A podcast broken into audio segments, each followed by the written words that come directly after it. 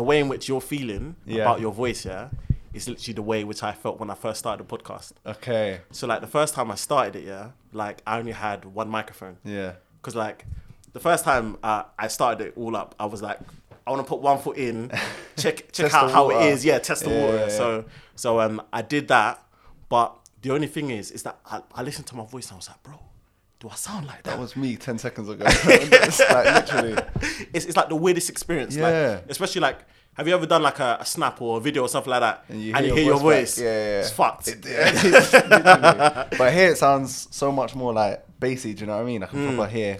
Yeah, I think it's the it's the microphones that, that we use, the the Rode ones. Mm. They're quite good quality. Because mm. like um, I'm not gonna get too techie yeah, and yeah. pretend like I know. They're good microphones, isn't yeah, it? Yeah, yeah, yeah. yeah, but but um, but yeah, it's it's it's an experience when you hear your voice for the first time. Definitely, man. But yeah, so traveling.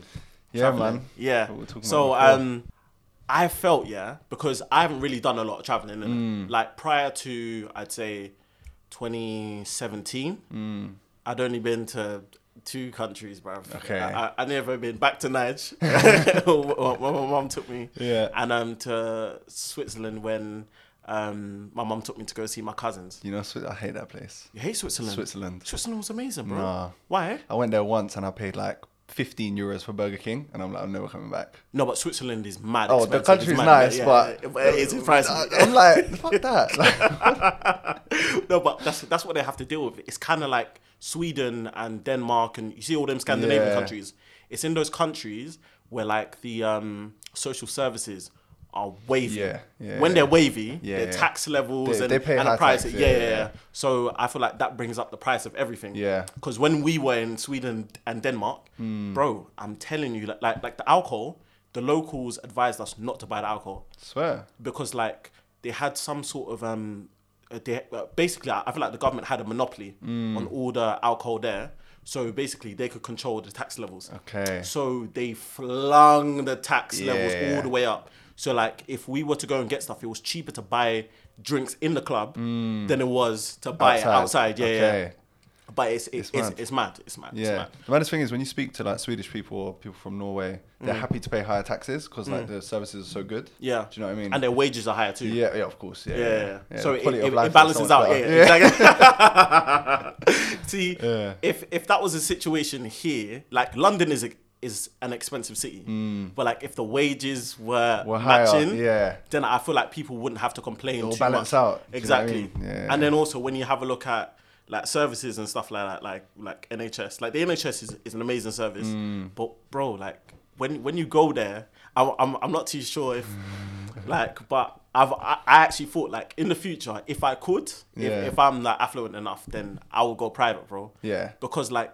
That length of time that it takes for you to to go away actually and like seen. get get like seen, yeah. like bro, I've I've been to um doctors, like I've told this story before, but basically I fucked up my knee one time. Yeah. So like um when I fucked up my knee, like I couldn't really bend it like that. I okay. nearly fell down the escalators in uh, Victoria Station. Oh, swear. Yeah, yeah, yeah. If, if I'd held on to that rail, you wouldn't see me today. No, you wouldn't. Not at all. Not at all. But like um.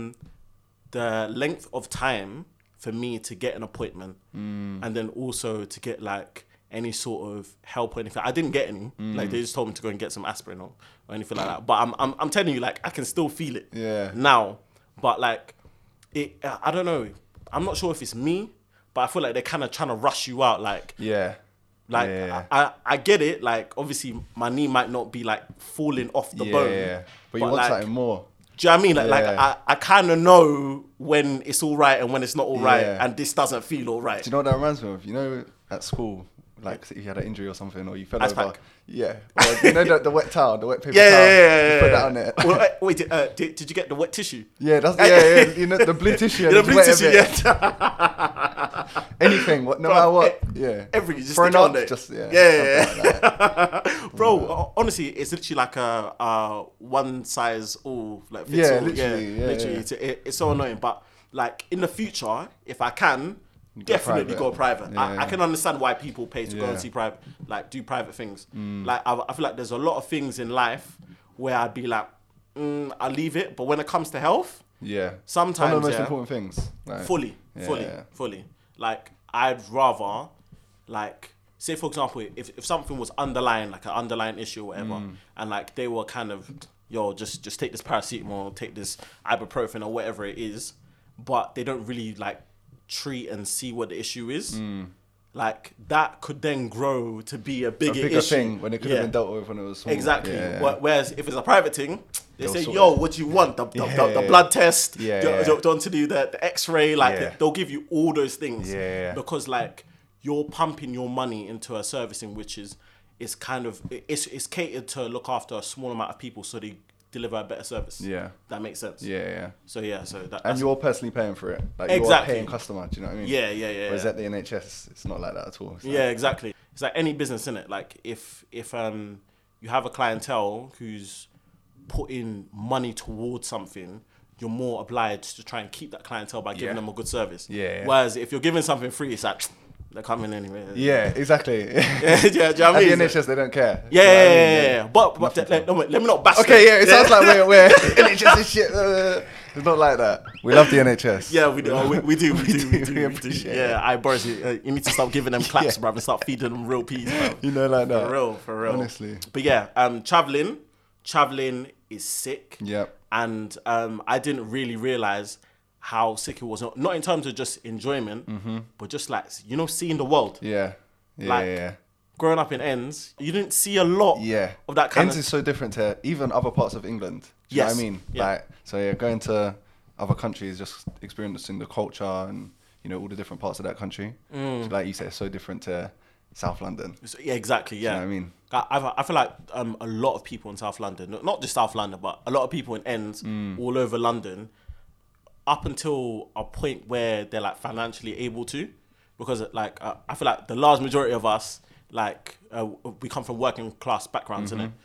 Our parents, obviously they would love to, but like it's Don't just really not it, it's it's not yeah. possible like like financially. Do you know what I mean? Mm. But when you do have that, like I, I feel like I'm I'm gonna go into a, a rant about flipping people wasting money on, on drip and stuff like that. But don't get me started. Anyway. But I I, I want to try and keep it brief. Actually, no. What, what, what do you think about that, actually? What, spending money on drip? Yeah, yeah, yeah. Instead of, like, experiences, like, travelling and, and doing those things there. I think it's stupid. I think there, there's a time and place, like, you can reward yourself, mm. um, like, save part of your salary. But if you're earning fifteen hundred pounds a month and you spend eight bills on a pair of Dior's, mm. like, no one's going to remember what you wore mm. in three years. Do you know, no one cares. Mm. Do you know what I mean? It's not yeah. that deep. But those memories, yeah. you're going to have them for life. Do you yeah. know what I mean? Like, the first time...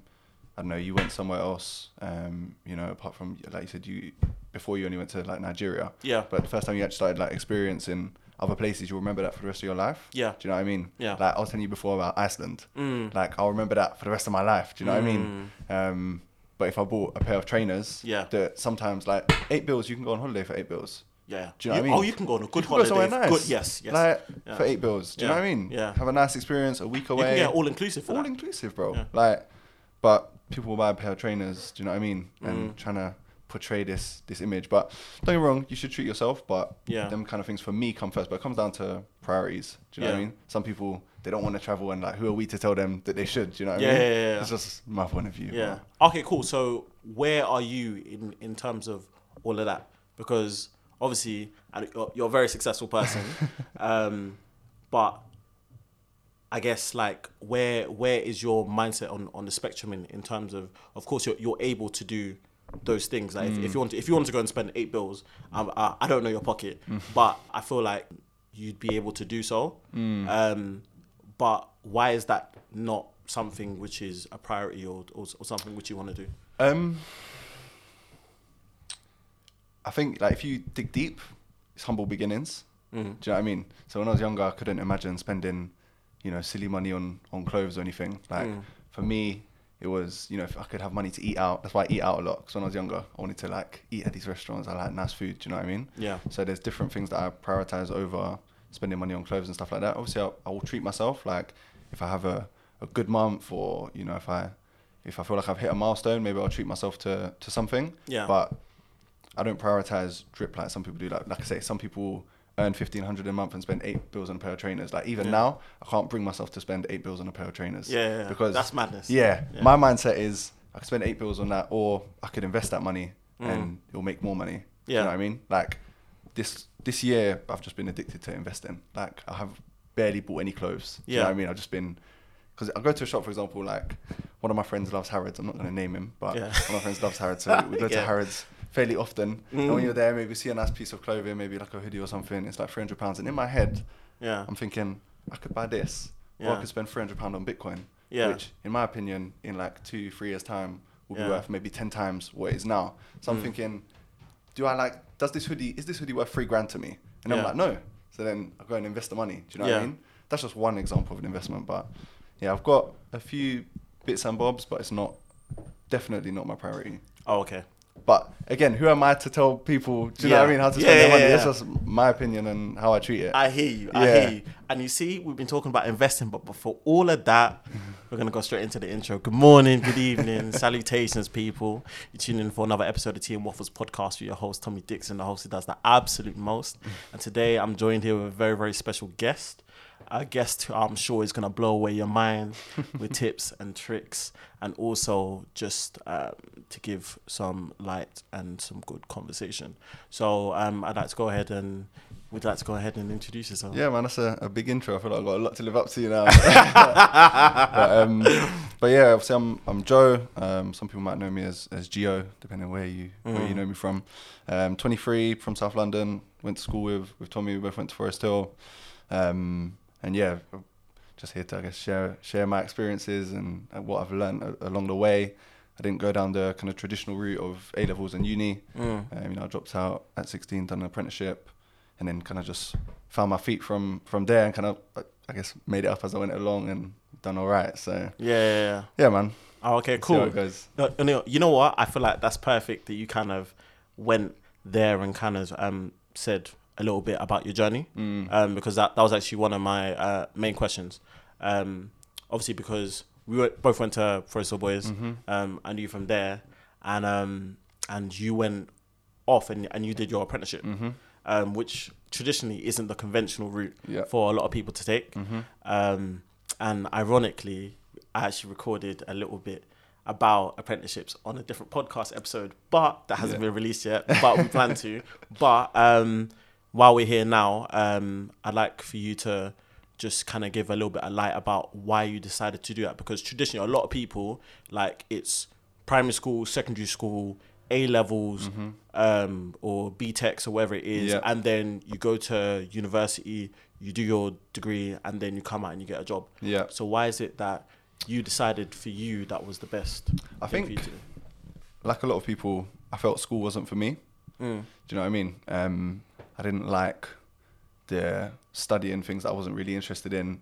Um, I didn't like the thought of exams and stuff like that. I just wanted yeah. to get out there and experience things. Mm. And I was quite lucky in the sense that my parents didn't really value like a degree like some people's parents do. My parents were quite supportive when I was like, you know, I want to drop out. Cause initially, I signed up for uh, S F H six. Yeah. And I was doing. Cause you. Uh, Go on. Because I, I was, I was gonna say I, I don't want to spoil the story and jump in. Yeah. But, but you came back. Yeah. For a little bit. Yeah. Because I, I remember you went away and then I saw you in and out. Yeah. Like I would see you after college sometimes. Yeah. Um, but then you came back and then I was kind of confused because yeah. you was in my maths class. Yeah. Yes. Yeah. Yes. Yeah. yeah, yeah, yeah. I, I remember yeah, yeah. that. And then you was there for like a little bit. Yeah. And then you just okay. disappeared again. Yeah, yeah. But, but I'll tell the, yeah, the story. Yeah. Yeah. Yeah. Yeah. yeah. So basically I knew, I knew it wasn't for me. Um, I started looking at like different alternatives. So there was one website that was quite helpful called Not Going to Uni. Yeah. Um, I I'm guessing it's still about, but went on there, saw there was loads of apprenticeships, kind of went down that rabbit hole, found another website that had like loads of apprenticeships on there, um, started like applying for them, uh, went for an interview. I can't remember the name of the company, but it was like a recruitment agency, but for uh, apprenticeships. Mm. Went there, had an interview with them, um, and they started set, set, uh, setting up all these interviews for me. Now, the first apprenticeships I was applying for was to be a foreign exchange broker. Okay. Um, in in central London, in Liverpool Street. Yeah. So I went to one. This was like I think December. Yeah. Um, got the job. Started there on a Monday, mm. um, and basically all I was doing was cold calling businesses. Yeah. And trying to get them to use this company for their international payments. Okay. So I was making there was I remember there was like it was like a big trading floor, um, and then there was the desk that was doing all the cold calling, which I was on, and there was like a big screen at the back. Yeah. And it basically had your name and how many calls you made for the day. Oh shit! And you had to make two hundred and fifty calls a day. Yeah. Anyway, done it on... Uh, that must have been pressure, though, on that floor. It was. I was sixteen as well at the time. Yeah, well, yeah sixteen yeah. at the time. Um, and all these guys are, you know, twenty-five, thirty. Yeah. Um, obviously, it's in Liverpool Street. Yeah. And the, I can see these lot listening to my calls. Do you know what I mean? And oh, they, they were listening in as well? Of course. Like, it was like a, a, a desk like this. There's a guy next to me. Uh, another guy opposite, there was like the manager over there. Yeah. Then there was like another lady that was part of a different yeah. department next to me. This gives me like Wolf of Wall Street vibes. It's kind of like that, obviously not, you know, throwing midgets around yeah, and yeah. stuff like that, but it's, yeah. do you know what I mean? It yeah, felt yeah, like yeah. that. Like when you go in, like very, you know, condensed, people shouting, and it was mm. quite a high pressure, you know, sales environment. Then there was the traders and, you know, different departments. Mm. Basically on the floor, they would rent desks to traders. Yeah. And at this point, I was kind of interested in trading. So like when I first walked in, I saw the traders. I was like, okay, maybe I'll start here, but eventually I can, you know, maybe become a trader sort of thing. Mm. Do you know what I mean? Kind of early days. But yeah. anyway, that was my interest to be a foreign exchange broker. Um, and then, yeah, went on a Monday, uh, done Monday to Thursday. And then on a Friday, I'll never forget this. They took uh, me and all the sales guys into a meeting room mm. and listened to our calls in front of everyone. No way. And they played... literally one call, bearing in mind I'm sixteen, I'm all stuttering on the phone. Yeah. And then the guy was just ripping into me. Oh, I think, shit. I can't remember who I called, but I called like a big company like Travis Perkins or something. Yeah, yeah. And I was Wait, trying to pitch. Is, is that the construction? Yeah. Yeah. Obviously, I don't know. They just gave me a list. I'm just dialing numbers. Yeah. And they used some way that they got very cheap international payments. He was kind of pressuring me, like, why didn't I question it more? I was like, well, yeah. I didn't know what they were talking about. Anyway, felt so embarrassed that on the Monday I called and said, I'm never coming back. Then I went. Then I came back to sixth form. Yeah. yeah. Oh, okay. Yeah. yeah. Yeah. I was like, I'm not doing that. Wait, how, how how long into the role was that? So I started on a Monday. Yeah. On the Friday we had the meeting. No way. On the weekend I was like, no, fuck this, I'm not coming back. I called on the Monday. Yeah. And said, yeah, I'm not coming back. Seriously? And I was like, oh, fair enough. Yeah. But I was like sixteen. Yeah, you know yeah, I, mean? I was yeah. young. So then I was kind of like questioning, like, oh, like, am I doing the right thing? Like, you know, I don't want to, I don't want to do A levels. Like, you know, I don't want to go to uni. Like, mm. there must be something else. But I didn't really know what I wanted to do. Mm. Then the people at the agency uh, called me and they said, oh, we've lined up an interview for you um, at an estate agent called Barnard Marcus. Yeah. You know? At this time, I didn't want to be an estate agent. You know, I had no interest in it. Um, I actually went to the interview for interview experience. Yeah. Just to kind of like get a bit more experience under my belt. Went for the interview. Um, they called me like twenty minutes later saying, you got the job. Um, oh, you've sick. got like a trial of three days. So I thought, cool, let me go to the trial, mm. get some experience in the stage and just kind of see what the working environment's like mm. and then take it from there. Went there um, and done the trial day. They offered me the job. Um, and then I kind of like renegotiated the, the salary a bit because obviously it was apprenticeship wages at the time, which yeah. was like two pounds fifty an hour. You're or something joking. Like that. No. Man, no, you can't even was, get Tesco meal deal. Yeah, now. I know, like, it, it was peak. But these times I was living in Catford and yeah. I basically negotiated with them that they would pay my travel because I would get the train from Catford to Elephant yeah. and walk from Elephant to Kennington. So yeah. it was in the Kennington branch oh, okay. um, of Barnard Marcus. So negotiated that they would pay for my travel. So mm. that basically what I was earning, which was like four bills a month, I think, something like that, maybe three eighty a month. The, yeah, that would be clean, do you know what I mean? Yeah, so yeah, yeah. That, that would be like, I'm not having to pay for my travel on top of that, yeah. which was like, I can't remember, maybe sixty pounds a week or something like that. Mm. That's probably a bit too much. I don't remember the exact number, but yeah. they basically covered my travel. Then done the apprenticeship there, that was twenty fourteen. Uh, at the end of it, they offered me a job yeah. um, to be a lettings negotiator. Yeah. Done that for a year. Um, then I left, went to a different estate agency, done that for like a month, then came back to Barnard Marcus. Yeah. Um, opened the lettings division in the Wandsworth office. This was like twenty sixteen. Yeah. Then May twenty sixteen, I moved to the sales division yeah. in Wallington. Yeah. Um, sorry, so, sorry to cut you off there. Yeah. But um, you see, when you started off at, uh, is it Barnard Marcus? Barnard Marcus, yeah. Barnard Marcus. Yeah. What was that experience like? Like you're, you going into uh, an industry that you weren't really interested in. Yeah. Because obviously I'm assuming like when, when you got the other broker job, yeah, you at least had a little bit of yeah. like interest in it. So yeah, yeah. you kind of wanted to see where it was going. Yeah. But you said that when you stepped into the Barnard Marcus um, mm-hmm. role, that you didn't you didn't really have an interest in it, but you kind of wanted it for experience. Yes. So uh, what was it that at that point when you got into that role, you was like, okay, cool, maybe I can actually. Okay, that, that that's such a good question. I, I left it, that out. Basically, at the end of the three days, I wasn't sure, yeah, if I wanted to do it, and the manager at the time, who actually messaged me the other day um, to catch up, but he took me for a drive to Elephant and Castle station to drop me off, yeah, because he knew I didn't want to take the job. But he was like, look, at the end of this, you could be a lettings negotiator, and our average let- lettings negotiators make forty K a year. Mm. So I was sixteen at the time, thinking, okay, next year I'll be seventeen, yeah. earning forty k a year. Yeah. I was like, all right, cool. Let me see what yeah, this is about. Serious piece. Yeah. Uh, when you're that age, anyway. So yeah. um, still, still serious piece for a lot of man. I can't lie. yeah. But um, but yeah. So I thought, cool. Let me let me stick it out. Um, see what it's about. And I kind of had an interest in property. Like my main thing was obviously wanted to do the, the foreign exchange thing, but. Obviously, I watch Homes Under the Hammer. Do you know yeah. what I mean? And oh, you see the estate wavy, agents. Wavy. And, yeah, yeah, do you know yeah, what I mean? Yeah, yeah. Homes Under the Hammer is so underrated, bro. Yeah. yeah. It's a good program, fam. Yeah. Do you know what I mean? Location, I, I, location, location, all of that. Yes, yeah, yeah, like, yeah. yeah. I, I used to watch all of them. Yeah. Like, um, like my favourite part is, is like, you know when they go to like a bust-down place in like Liverpool, yeah. middle of nowhere? Yeah, yeah. The, like the... the ceiling is like coming in or yeah, whatever yeah. and they're like, yep, all right, cool, so what we're going to do is like we're going to renovate this loft over here. yeah. that, like so so so like they, they come in, you see like the broke down place yeah. and then they're like, oh, I've got a budget of like, I don't know, ten to like twenty k or whatever it is yeah. and we're going to renovate it. So the, then the surveyor comes in yeah, like yeah. before, sees what the price is like and then they just flip it yeah, like yeah. that yeah? yeah and then they, they make like a cool like sixty k profit on top yeah, of it yeah. and I'm just like, how? yeah Yeah. How, bro? That's the game, though. Yeah. There's money in property, man. Yeah, I know there There's is. I know that. Like a, a lot of people talk about the property game, like, um, but I've, I don't feel like a lot of people really, really understand it. Yeah. But I actually um started reading this book recently. Yeah. It's called um Money by Laura Waitley. Okay. Yeah. Actually, I think I know. Yeah. It's uh, Money A User's Guide. Yeah. Yeah. Yeah. That one there. Amazing book. If mm. if anyone wants to learn anything about debt, money. Buying a buying a house, probably all that kind of like. I, I know, I know this, this is this is deviation. We're, we're yeah, gonna come yeah. back to this thing, but we'll come um, back to yeah, yeah, yeah. T M waffle tour. But um, but yeah, so so so like I was actually reading it today. Mm. So the section which I was reading about was um, uh, it was it was like all the additional um costs mm-hmm. that come with like um a property after yeah. you, you get the mortgage. Yeah, yeah. Because a lot of people think like, yo, don't factor in. I just need to get this what. thirty k, forty k for the deposit, mm-hmm. ten percent, fifty percent, or whatever it is. Put that yeah. down. I've got the yard. Yeah. But when don't you, work when, like that. It don't work like yeah, that. Yeah. So it's based on your actual salary. Yep. So you can get four to five times your annual salary that mm. you can borrow on a mortgage. Yeah. Generally. Yeah. yeah. Which is why it's better for you to try and do it with someone else because yeah. then you can four to five yeah, times yeah. both your salaries. Yeah, do you yeah. know what I mean? But then you also have to think about brokers. You have to think about stamp duty. Yeah. Think about fam. Yeah. And I'm I'm just thinking like. So on top of this huge sum of money, which yeah. you got to try and amass, yeah, you then also got to think about all these extra fees. Yeah, yeah. And depending on the like the value of your property, yeah. you could like pay five percent. So say if it's like, I don't know, five hundred k, you're yeah. paying an extra twenty-five racks on top. Yeah, yeah.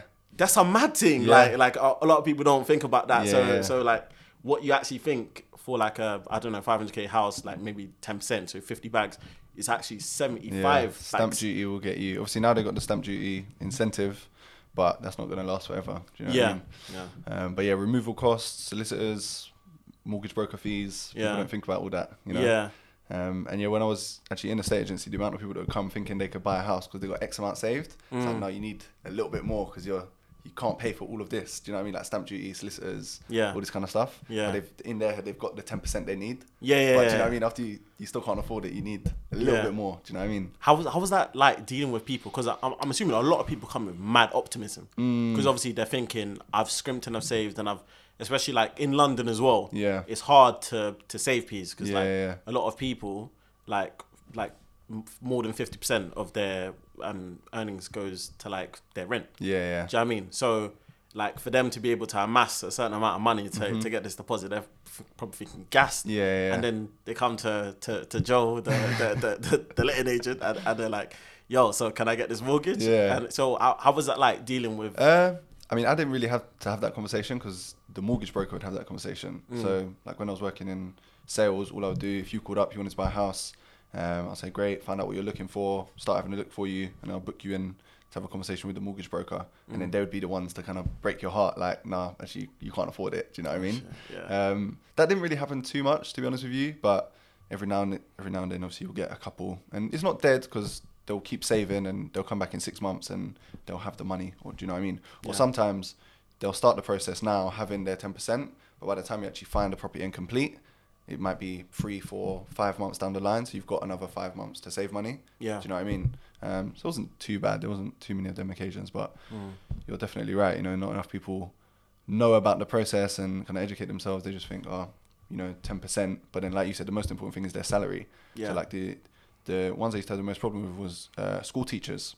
Mm. School teachers would have the deposit, but generally their salary wasn't that great. So they're earning twenty-five K. Max yeah. they could borrow is one twenty-five. Yeah, yeah, yeah. And in London, that's not if you've got nine. ten percent deposit, say you got, I don't know, or say they thought their budget was three hundred K. So mm. they've got thirty, um, thirty K deposit, but their salary is twenty-five grand. They can mm. only borrow one twenty-five. So their budget's what, one fifty-five? Yeah. Can't even get a studio for that. Do you know what I mean? Damn. So yeah, main thing is focusing on your salary. Um, if you want to buy a property and you've got your own business, obviously you need to pay tax. Um, yeah. You know, it's, they don't work off income. That's all cash. Do you know what I mean? It yeah. needs to be shown on the books. So, but yeah, man, educate yourself, speak to a mortgage broker, mm. all that kind of stuff. Oh, okay, cool. Sick. So, sorry. It's all right. sorry. Where was we? Um, uh, we, we was um, at your first job. So okay. um, you, you, was, you was talking about... Uh, was talking about how I found it, kind of. Yes, yes. Yeah. How, how, how you found it? Um, your, your initially, it was a bit of a shock. Um, obviously, being sixteen, these guys are all, you know, maybe late twenties or something, mm. mid twenties. You know, professional environment, high pressure sales environment as well. Yeah. Um, but initially, I was just doing like the admin, so I was just doing like paperwork for people moving in. Yeah. But at the time, the office I was in was like the busiest. You know, so there was like a lot of.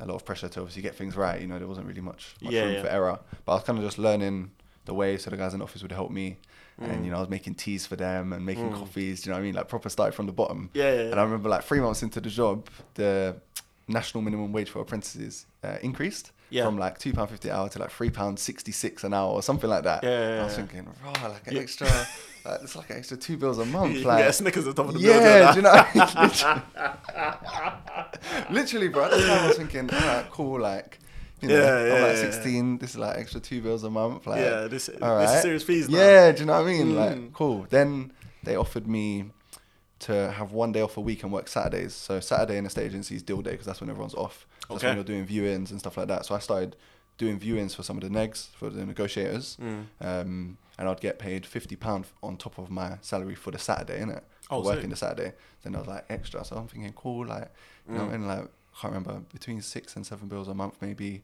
Mm. Then sometimes if I had done the deal, the lettings guys would give me like a little, I don't know, maybe like a twenty pound or something for yeah. doing the deal for them. Do you know what I mean? Oh, so they they'll, they'll giving you extra on top they'll of the fifty. Yeah, cash for doing the viewings for them. Do you oh, know what I mean? Yeah. yeah. At the time I was like seventeen. Do you know what I mean? And it taught me a lot. Like when you're doing viewings with, you know, people who are going to spend two and a half grand a month on, on rent, you know, they're high, you, you, you learn from being on viewings with them, especially at yeah. a young age. Yeah. So then I went from there, um, obviously I got the job as a lettings negotiator, but in a different office, so in the Wallington office. Okay. Um, and that was a, a cold start, so they just opened the office, literally starting from scratch. Mm. So then I learned a lot from that experience, like building up a, a business from scratch, like fighting for business, do you know what I mean? All that yeah. kind of stuff. Um, done how, how, how old were you at this point? This was twenty fifteen. So when I started, I was seventeen. Okay. Obviously, my birthday's in February, so then I had my eighteenth birthday there. So I was about eighteen for most of the process. Yeah. Um, and yeah, that, that was good. Obviously, I took quite a learn from there, done my viewings and stuff, and yeah. kind of built it up, calling landlords on Gumtree and stuff, trying to find properties by any means necessary. Do you know what I mean? Oh, okay. Um, Wait, so so are you going out for the agency and you're trying to get properties yeah, to, to bring in for the portfolio? Yeah, yeah, yeah. Okay, so cool. I was calling out. Obviously, I had my manager there as well who'd go and meet them, but I was the one on the phones all day. Yeah. Calling people who didn't want to speak to me, trying to yeah legs of the operation. Yeah, do you know what I mean? Yeah. Mm. So done that. Then my manager left and went to a different estate agency called Fine and Country. Yeah. Which is like more upmarket. Okay. Um. So they deal with like uh like million pound houses and all that yeah, kind of yeah. stuff. So uh that was Chelsea in sides. No, this this was in Wimbledon. So Wimbledon. he he managed three offices. Wimbledon. Not far off. Uh, where was it? Wimbledon. Um. Kingston and somewhere else. I can't remember what the third one was. But so, those so like, kind so of like S W? Yeah, S W, yeah, yeah, like yeah. South, oh, okay. Southwest, yeah, them, yeah. them kind of sides. Oof, that's um, real money. Yeah, yeah, yeah. yeah. yeah so yeah. Fine and Country, um, they've actually got an office on, on Park Lane. Like they're quite a they're a decent company, do you know what I mean? Yeah. Then so he was area manager of those three offices, convinced me to come over, went there. I was working in the Wimbledon office on Coombe Lane. Mm. Um, and that was like, this was like January twenty sixteen now. Um, And it was actually in that office where I met someone who like properly got me into trading. Yeah. Okay. And I'll get to that in a second. But, yeah.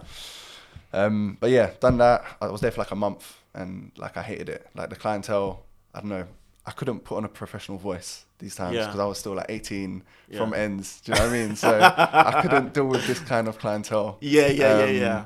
And I just knew it wasn't for me. So mm. then I met up with like some people from Barnard Marcus mm. and I wanted to come back, but I didn't say that to them. And then yeah. they said, oh, we want you back. So I was like, mm, I don't know, like, mm, oh, okay, you know yeah, I mean? yeah. Gonna, I'm happy here, up. like, do yeah, you know yeah, yeah, I mean? yeah, yeah, yeah, yeah. Um, but yeah, then yeah, managed to come back. And, yeah, oh, I hope yeah. they, they gave you a little play round. Yeah, no, obviously, I used that to negotiate. Do you know? What oh, I mean? okay, Just, like, yeah, yeah. You know, I'm, I'm happy here, like, I'm doing well, and yeah. I was doing all right to be fair, mm. but I just didn't like the way people spoke to you. Like, yeah. ask you, what's your budget? I don't have a budget. Okay, well, yeah. like, I need something to work with. Do you know? What yeah, I mean? yeah, yeah, yeah. Just like they talk down on you. Uh, it just weren't for me. But yeah. Uh, yeah, done that. Then obviously went back to Barnard Marcus. Mm. Was in lettings like for three months again. Then I moved to sales, and then stayed in Wallington sales for like the rest of my time until I uh, obviously became became full time. But when I was at Fine and Country, so okay, let me sort the timeline out about trading. Yes, you know? um, I'm guessing that's like what you really want to. Oh no no no! I, I'm I'm with the whole journey. Oh okay, yeah cool. yeah, yeah. So so yeah, yeah. if if you need to delve within, yeah yeah because yeah, okay I, well. Yeah. Then when I went to sales, um, Barnard Marcus, that's where I kind of like really found my feet in estate agency. Yeah. So Barnard Marcus is quite a big company. Um, they're part of the Sequence Group, which is part of the Connells Group, which is the second largest group of estate agents in the U K. Yeah. So they've got in total like five, six hundred offices across the U K, including in Scotland and Wales. Um, so yeah, I found my feet in sales, started doing really well. Um, in twenty seventeen, so my first full year in sales, I was... Uh, top in Connells South, so that's like three hundred offices yeah. uh, south of England. Yeah, um, well, I was you, top. Like you was top. top I banked seller. the most out of any negotiator. Oh, mad! Um, what, what, what, what kind of numbers are we talking? three hundred fifty-six grand. I banked. Jeez. That's not what I earned. That's what I earned for the company. Yeah. Obviously, I got a basic and I got commission on top of that. Yeah. Um, and I was second in the whole group. So in every Connells office yeah. across the whole country, yeah, like probably about one thousand five hundred negotiators. I was second Jeez. in twenty seventeen. So these times. Again, I'll, there's like so many journeys within these journeys, but I'll mm. try and tell this one. Yeah, yeah, yeah. Um, no, go ahead. So, yeah, so like throughout twenty seventeen, um, I'll go into more depth, but that's when I started trading cryptos as well, like yeah. early twenty seventeen. Um, but like my main, not is my it, main goal. Is this alongside? Alongside working. So yeah. estate agency hours, you work six days a week, Monday to Saturday. Yeah. I was starting at eight thirty, finishing at six thirty. Yeah. But I was coming in maybe eight and leaving at seven. And oh, okay. with my commute, I would leave my house maybe... seven in the morning, yeah, get back seven forty-five, eight. So it was like a full twelve hour wow, shift. Yeah. Do you know what I mean? Like from that, door to a, door. Yeah. Yeah. I want to ask you, when you stepped into the office, because mm-hmm. I know if you're if you're getting in around eight o'clock, mm-hmm. majority of people are still on, on the M, M4, no, whatever it is. The the culture there, sometimes I'll be last in the office, even them times. Seriously? Yeah, I, people get in seven thirty. It's a high pressure, you know, like sales environment. Like, yeah. It's uh, yes, it's like tough. Do you know what I mean? Like you've got yeah. your figures on the board. You're competing with everyone. Oh, obviously okay. It's mainly commission. Like the salary is it's okay, but you earn your money through commission. You earn through selling houses. Do you know okay, what I mean? Yeah. So more time you're on the phone. Yeah. Trying to like book viewings and close deals and stuff like that. But yeah, twenty seventeen, second in the group, banked uh, three five six, um, and then I won a top achievers trip. So they paid for me to go to New York. Oh, sick. Uh, with my manager. So yeah, that was pretty cool. And some other guys that, that done well. Yeah. Um, that was a cool experience when in twenty eighteen. Um, how long did you, how long did you say? We were there for, so they paid for us for, I think, four days, but then we extended our flight. So we stayed for like five or six days. I oh, that's wavy. Exact, yeah. Yeah. yeah. But we just played, we, all we paid for was like two nights in a hotel and a flight back. Yeah. But they oh, paid for okay. everything else. Do you yeah. know what I mean? Like, I hope they didn't take out your holiday. No, um, no, no. I hope they didn't take yeah, out. Yeah, oh, okay, yeah, cool. Yeah. Oh, yeah, yeah, yeah. Shout out them for that, man. That was a that was a good experience. That's These wavy, times I was still you know? quite young as well. I was, I was the youngest in the company to do like the figures that I'd done. Yeah. Do you know what I mean? Um, but yeah, man. Shout, shout out to them. Um, then twenty eighteen, obviously these times, like I'd had a whole year of trading cryptos. Then crypto boomed. Kind of went more into or back into like F X and commodities. Mm. Um, so I was more focused on my on my trading through twenty eighteen. Yeah, banked like two fifty that year um, yeah. for B M. So this time I was like third in London in twenty eighteen. Yeah. Um, and then uh, like throughout twenty nineteen. Um, obviously that's when like I was, you know, getting ready to, to be full time. I was kind of, you know, more, more active. That's when I started like posting things on Instagram, like late twenty eighteen, yeah, early twenty nineteen, when like I just had like, people I went to school with, like you, for example, on, on mm. Insta, just like sharing charts and stuff. Yeah. Um, and then, yeah, obviously like that's when twenty eighteen was when it really started like taking off yeah. from cryptos and yeah. kind of put all the experiences together. Yeah. But yeah, that's the kind of timeline, do you know okay. what I mean? And now yeah. so we're here, do you know what I mean? So I want to ask you, yeah, mm-hmm. because a lot of people, like they knew about cryptocurrency late on in the game. Yeah. But you spoke about um, that you knew about trading when you went into your first broken, uh, bro- broker job. Yeah. Yeah. Okay.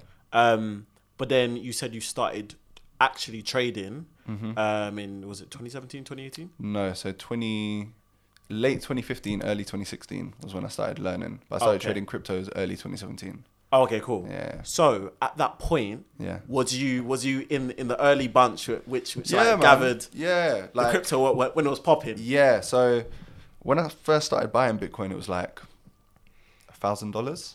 Okay. Um, and I was telling everyone around me like, oh, like you should really look into this Bitcoin stuff. Like yeah. trying to explain it to people, but you know, most people that knew about Bitcoin then, it was used for F or, do you know what I mean? It was just yeah. some fugazi currency. Yeah, like, yeah, yeah, yeah. Everyone it, it, it was, was all crazy. In the air, bro. Yeah, it was in the air. Yeah, I can't lie. Yeah, yeah, yeah. Like, no one thought it was a, a thing, yeah. uh, apart from one of my one of my friends who like took it on board and kind of embraced it, and my cousin as well. Mm-hmm. Um, so they were like my two people that I was kind of going through through the journey with. Yeah. Um, and then like by summer, Bitcoin was like I think four or five k. Yeah. Um, and I was like doing loads of research and yeah. do you know what I mean? Like these times, obviously I was working six days a week, but like as soon as I woke up, I'd start listening to like crypto podcasts. Yeah. Um, on my drive to work, I was listening to crypto stuff. On my drive home, between viewings, everything, everything between my estate agency job yeah. was learning. Yeah. Do you know what I mean? Like, I was obsessed. Yeah. Um, so while I was at work, I was obsessed with being the best. Mm. And then any free time I got where I couldn't do something like estate agency related, yeah, I was just focusing on crypto. Yeah. Um, trying to like research the best project and just trying to learn as much as possible. Then obviously twenty seventeen, um, late twenty seventeen, it really started to boom. Then everyone that I told about it early in the year was coming to me like, oh, what's this? What's this Bitcoin stuff? yeah, like, yeah, yeah, yeah, yeah. You know, yeah. Like, I'm hearing about it now. Like that's that's typically the oh, the way it goes. Yeah, man. Because oh, it, it's like um, what's what's that analogy about the iceberg? So like yeah. Oh, everyone only sees the tip of the iceberg. Yeah, yeah. So like when you was doing all the research to try and figure out what is yeah, crypto yeah. and and like how do I try and manipulate it and and like how do I work with it to yeah, try yeah. and essentially buy it, so then when it becomes valuable yeah. I can sell. Yeah, yeah. People only see it when it's like this this is an actual yeah. tangible thing yeah, now. Yeah. Do you know what I mean? So I feel like the way in which that that they uh, you managed to do it, like not a lot of people go about um like trying to find alternatives Or, or like that second side hustle. Like I, I feel like what you did was, was quite interesting. Like yeah. um, like for you to be able to do that, especially while you was putting in all that work mm-hmm. at work. Mm-hmm. A lot of people, like for them, that's yeah. enough. Like yeah, I, yeah. I'm I'm already popping at work. Yeah, yeah. I'm the second in the, in the country. Yeah. For me, that's that's a huge win. Yeah. So why is it that okay. you was still obsessed about something else and trying to do more? Yeah. So.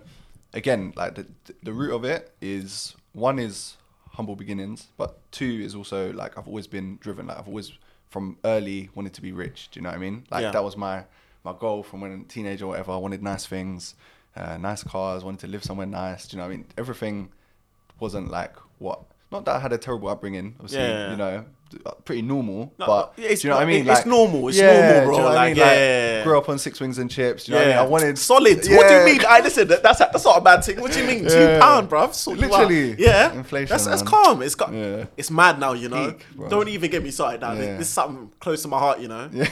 yeah it's, you see um, Morley's down in Sydney? Yeah. Bro, for I like... used to go for lunch. Fam. That's out of the gates. Bro, do you, uh, do you know how much it is now? For, for I haven't been Morley's. It's like, it's like four pound. Actually, no, not for no, so no, it's not four. It's four wings and chips for two pound. No. You used to get six wings and a drink, was it? Two pound. Six wings, chips and a drink. Yeah. Two pound, one, one ninety nine, isn't it? Mm-hmm. Mad. Bro, this, this, this is what I'm saying. Like, like, like when the way I look at inflation and the economy, bruv, I just look at, at what's what's what's man selling? Yeah, that's the way you measure it. Isn't it? If his prices have gone up, I know yeah. the economy's fucked. Yeah, literally. You know that, no. But, but like, it, it's it's mad, it's mad. Yeah. But sorry, back, but yeah. back back back to the no, facts, the, the deep root of it, like, I I was looking like in a state agency, people who had been there for forty years and they were still there.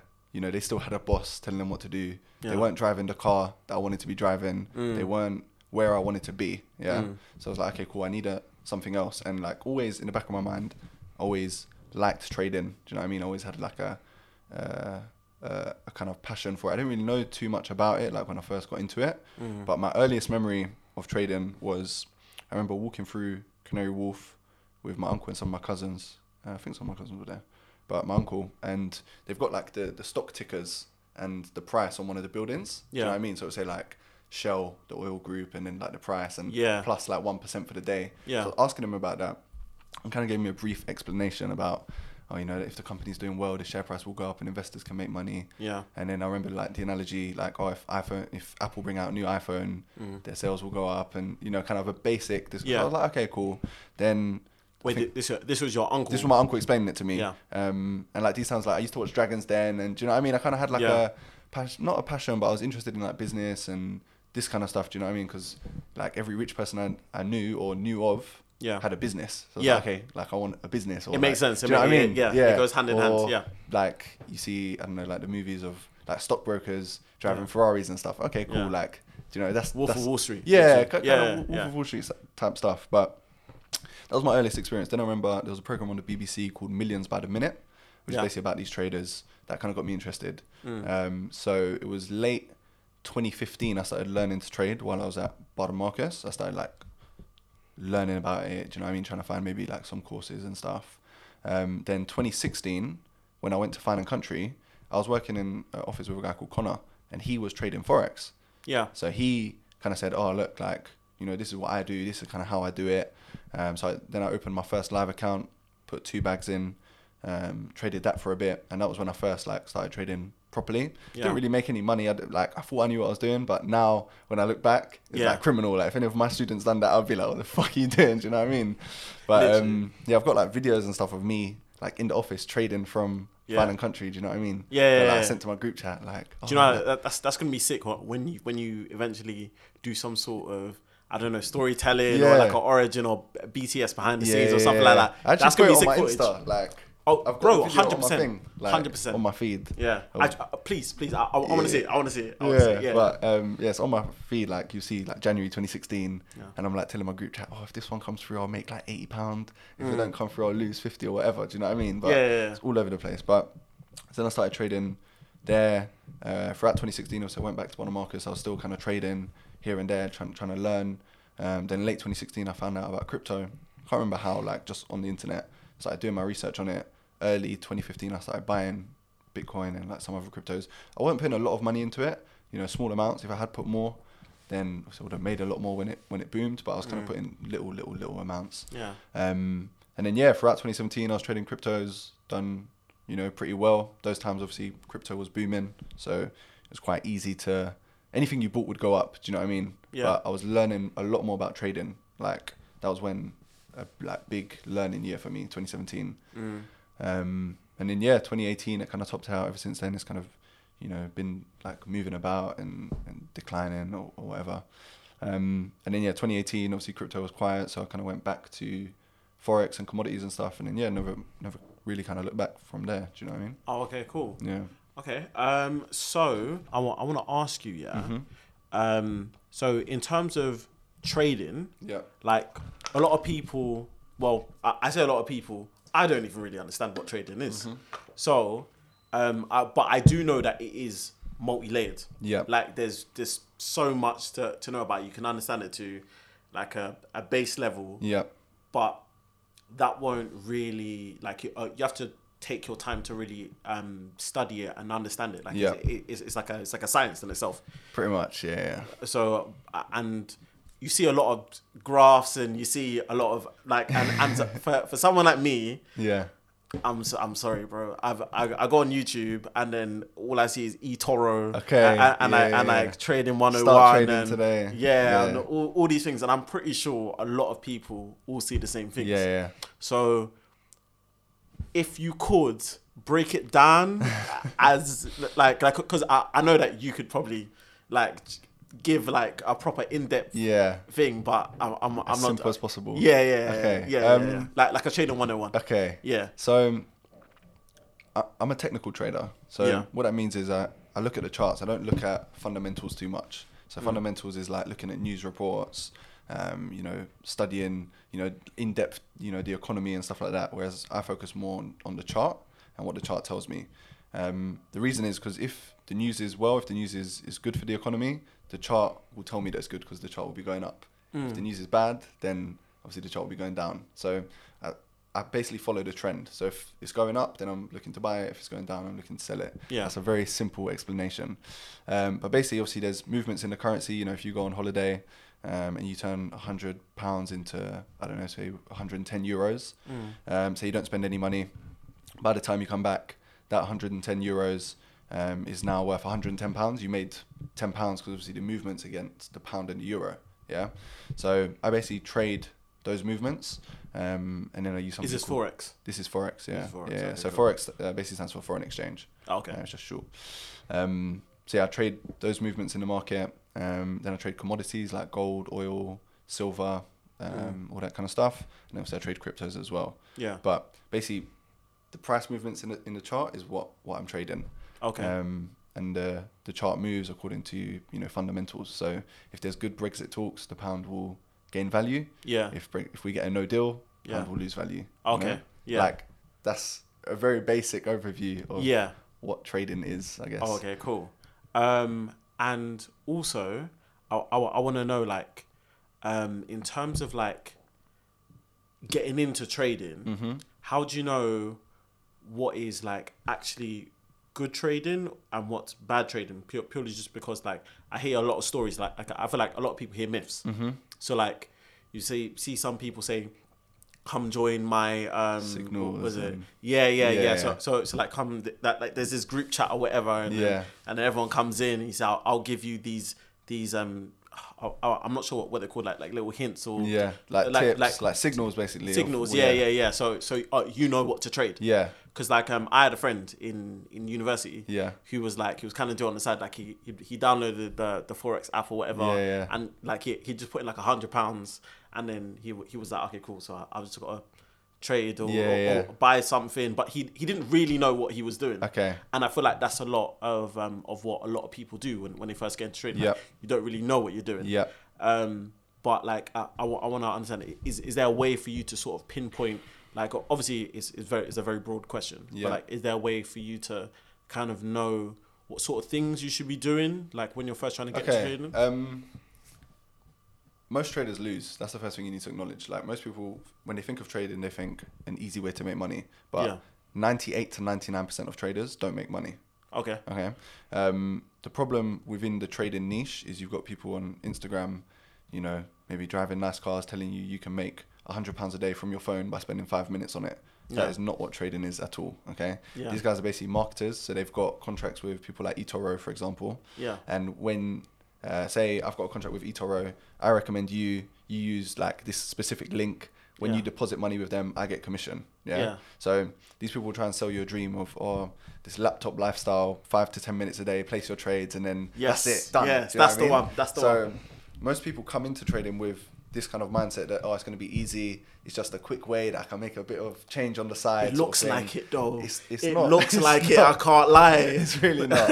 It's really not. But yeah, that's the, the mindset people come into because you've got these marketers on Instagram yeah. selling you this dream that that's what trading is. But yeah. it's not like that at all. So if, if someone's telling you you can make, I don't know, one hundred pounds a day from a three hundred pounds investment by spending five to ten minutes a day, yeah, they're trying to scam you basically, and that's the problem. Most people with trading have a bad experience because they go through something like that mm. and they lose their money. Um, so then they think, "Oh, that trading stuff's not for me." But yeah. with trading, like I say, ninety-eight to ninety-nine percent of people fail and lose money. Mm. Um, so you need to make sure one that you're committed to actually learning, yeah, um, and two that you're learning from the right source. Yeah. Do you know what I mean? Yeah. So, so not someone who's selling you dreams. Oh, okay. And how do you know that someone isn't selling you dreams? If it sounds too good to be true, normally it is. Do you know what I mean? If someone's telling you you can make one hundred pounds a day from a three hundred pounds investment by spending five to ten minutes a day on your phone, then it's probably too good to be true. Also, you want to look for like real results from real people. Do you know what I mean? Um, some of these guys will use screenshots, and like if you actually zoom in on the date the trades are taken, they're like from a year ago. Do you know what okay. I mean? So like they maybe had one winning week last year, then they're recycling the same screenshots. Okay. Um, but you can like zoom in and see the dates yeah. like on the, the screenshots they post. Um, but yeah, like I say, if it sounds too good to be true, normally it is. I don't know a signal provider who is legit. Um, so I would steer away from signals. Um, but most people want that kind of instant gratification, you know, like, oh, I don't want to actually commit time to it. I just want to make money from it. Mm. If if that's your attitude, just leave trading alone. Like, it's not for you. Oh, There's okay. not a way that you can approach it to spend five, ten minutes a day and make a side income. Do you know yeah. what I mean? Like, statistically, it's easier to become a doctor than a trader because people will commit four, five, six years of their life to become a doctor, but a month to trade in. Yeah. Do you see what I mean? Yeah. So that's why the fail rate is so high. But if you actually come in with the right attitude that, yeah. you know, it's something you're interested in, something you want to do, something to replace maybe your main income, yeah. it'll take longer than you probably anticipate. Mm. But once you crack it, obviously the, re- the rewards are there. Oh, okay. So would you say that trading is predominantly about your mindset and how you approach it? Definitely. Um, the one thing I think you need to be a successful trader is discipline. If you're not disciplined in your personal life, you're not going to be a disciplined trader. And mm. that's what it is, because trading is not, as much as people think it's about like predicting every move in the market, that's not what it is at all. Like yeah. if I break down a chart with you, you know, I don't know one hundred percent it's going to go in the direction I think it's going to go in, but what I'm looking for is fifty-fifty odds that pay one to three. Yeah. Or more. Does that make sense? No, no. Okay. I, I, I, I, I did. Uh, Maybe that's a bit too in depth. I did the the lighting when when someone just saying something, yeah, yeah. I, and I, yeah, yeah. yeah. yeah. No, I had to come clean. I'm sorry, okay, bro. It's all right. But okay, so basically, I want to find uh, a setup, say the pound against the euro. Yeah, I'm trying to explain this as simply as possible. Yeah, yeah, yeah, possible. yeah, yeah. But say pound take against your time, the euro. Take your time. It's cool. Yeah. Yeah. yeah, yeah. So my target. So say I risk a thousand pounds. Yeah. I risk a thousand pounds on this trade. If it comes through, I'll make three thousand. If I lose, I'll obviously lose a thousand. Yeah. yeah. Um, but I want the odds of it going either way to be fifty-fifty. Yeah. Yeah. So that if if you like, because it's all a probabilities game. If I take fifty-fifty odds, but they pay one to three, yeah, I'm gonna make money. Do you know what okay. I mean? Even though I'm only right fifty percent of the time. So imagine we flip a coin. Yeah. Every time it's heads, yeah, I give you three grand. Yeah. Every time it's tails, yeah, I give you a grand. Yeah. Yeah. fifty-fifty yeah. odds. Yeah. It's probably gonna be fifty-fifty, but you're yeah, making yeah. more from one than the other. Yeah. Does that make sense? Yeah. So that's basically what I'm looking for. It's not about predicting every move in the market. I'm with you. Like that. Does I'm that make sense? You. Yeah, I'm with yeah? you. Yeah, yeah, yeah. Because yeah. unless you approach it with discipline and like a game plan, really it's just gambling. Yeah. Do you know what I mean? Like yeah. you need a system, and you know, this is what I teach my students is yeah. my system, the way I approach the markets every day, yeah. what I'm looking for, how I'm trying to find these, you know, fifty-fifty odds yeah. that pay one to three. Yeah. Um, and that's it, I guess, in a nutshell. Yeah.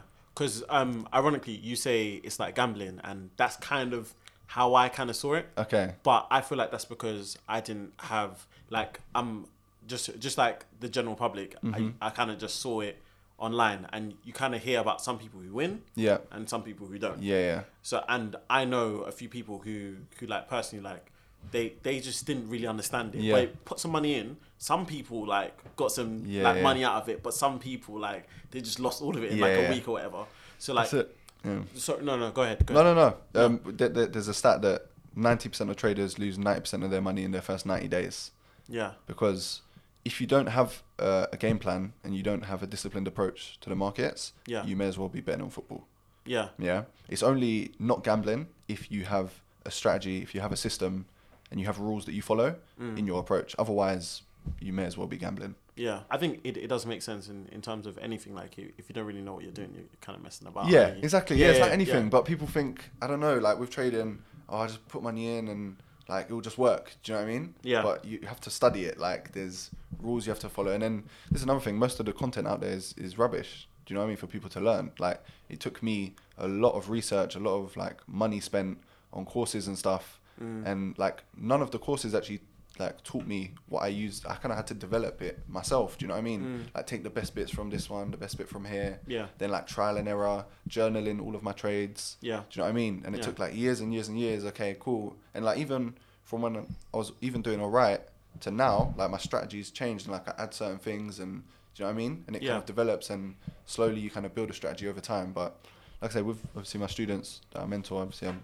just teach them what I know. It's kind of like the blueprint. Mm-hmm. It saves them the the years that I went through of trying to find a winning system. Yeah. I'll kind of share it with them. Do you know what I mean? Exactly. Okay, cool. Perfect. So off that, I've yep. got two questions for you. Yep. So the first question is, um, what would you say is a good entry point, a good starting point for someone who's trying to get into trading? Um, Vivid Capital. Ah, my G! There you go. All right, yeah. cool. Say that that, that that one there. Sorted for you. Yeah, th- th- I'll, I'll explain that a bit. Basically, the so I started posting charts like twenty eighteen, twenty nineteen, yeah? I started yeah. posting charts on, on Insta. These times I had like just people from school, people that I knew. Do you know, I wasn't a trader or anything, but I was mm. doing all right.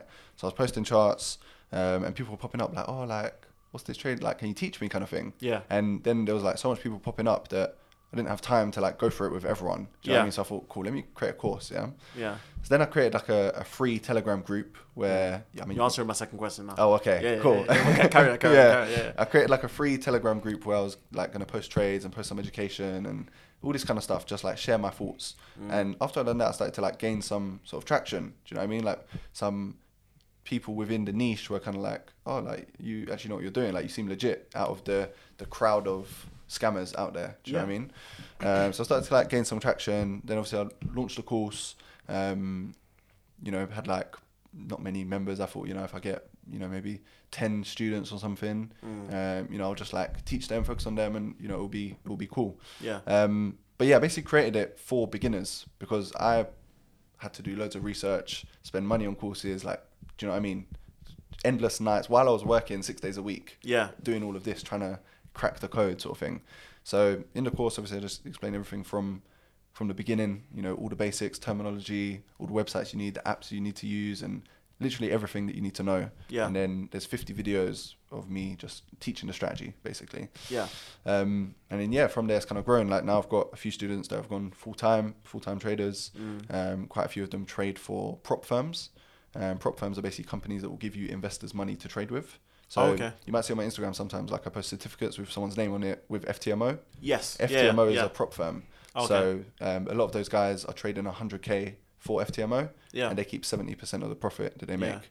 Yeah. Um, so th- this isn't something I knew about when I started. I didn't know about prop firms, yeah. but I kind of found out later on after like I was already trading yeah. that prop firms are a thing. And now, you know, if you haven't got the capital to trade, yeah. but you're a good trader, you can get investors' money and, and trade that. Yeah. Make sense? Yeah yeah yeah, yeah, yeah, yeah. So how do you actually access these things like like prop firms? Like how, how did you create that link? Like to uh, or, or or did did you not collect um create that, that link for, for No no no so you can literally go on their website and apply for a challenge. So for example with F T M O they'll put you on like a trial account and yeah. you have to make ten percent of, of the account in the first month. Oh okay. And then you go to stage two where you have to make five percent within two months. Yeah. Now stage two is easier than stage one because stage one just filters out all the time wasters kind of thing. Yeah. Um, and then yeah, once you've done that, then you sign a contract with them and you start trading their money. Oh, okay, you cool. Keep seventy percent of the profit. Oh, but, so yeah, there's yeah. loads of prop firms out there. There's one F T M O's like the most popular at the moment. There's another one called Five Percenters. I don't really know too much about them. Like none of my none mm. of my guys trade with them. Um, there's another one called M Void, which again aren't as big as F T M O. Yeah. But F T M O is like the kind of main main one. Yeah. Okay. Cool. So, so it's it's, it's kind of like a like a job application then, essentially. Kind of more like a you see at Barnard Marcus, I went on like a trial day for three days. Yeah. Kind of like that. Do you know what I mean? Like yeah. they give you an account and see what you do and how you trade. Yeah. They monitor all of your trades to make sure you've actually got a system and you're not just gambling. Yeah. Do you know what I mean? Like they want to see a consistent approach on yeah. every trade. Um. But yeah, I guess kind of like a, a a job interview and job trial sort of thing. Oh. Okay. Cool. All right then. Cool. So you spoke about um, Vivid Capital. Mm-hmm. Um, that, that was actually one of my questions. Um, so um, I kind of wanted to know, because obviously a lot of people out there have a lot of knowledge on, on a lot of things. Like, say, mm-hmm. for example, we were talking about property before. Yeah. So all those things that are um, like they're, they're out there, mm-hmm. but they're not out there. Yeah, yeah. If that makes sense. Yeah, yeah. Like there's there, there's a lot of knowledge, like like um like thing, things about like like university mm-hmm. and and um and like fees and and and how you repay that that stuff back and yeah, stuff yeah. like like I feel like a lot of stuff in my life. Yeah. Like I was only going off the back of what school told me, of what my mum told me, mm-hmm. and like information which I collected. Yeah. But you see things like what you learn. Mm-hmm. That was something which you had to go through mm-hmm. and you had to learn. Mm-hmm. So like the upper classes, mm-hmm. I'd say the upper classes, so, so so richer people do have a lot of this knowledge. And they pass it on to their kids exactly. as well. Yeah. And that's how they uh, generate and retain wealth mm-hmm. within their circles. So, but they don't pass on that knowledge to everybody. Down to, exactly. Yeah. So my question to you is that, why is that important to you to, um, to number one, have created Vivid, yep. but also um, to share that knowledge? Because you could easily just do as well, you know, have, have a good life, be successful. But why is that? Why why have you decided to go ahead and create Vivid Capital and to take on students and to mentor people and to pass on that information? That's a good question.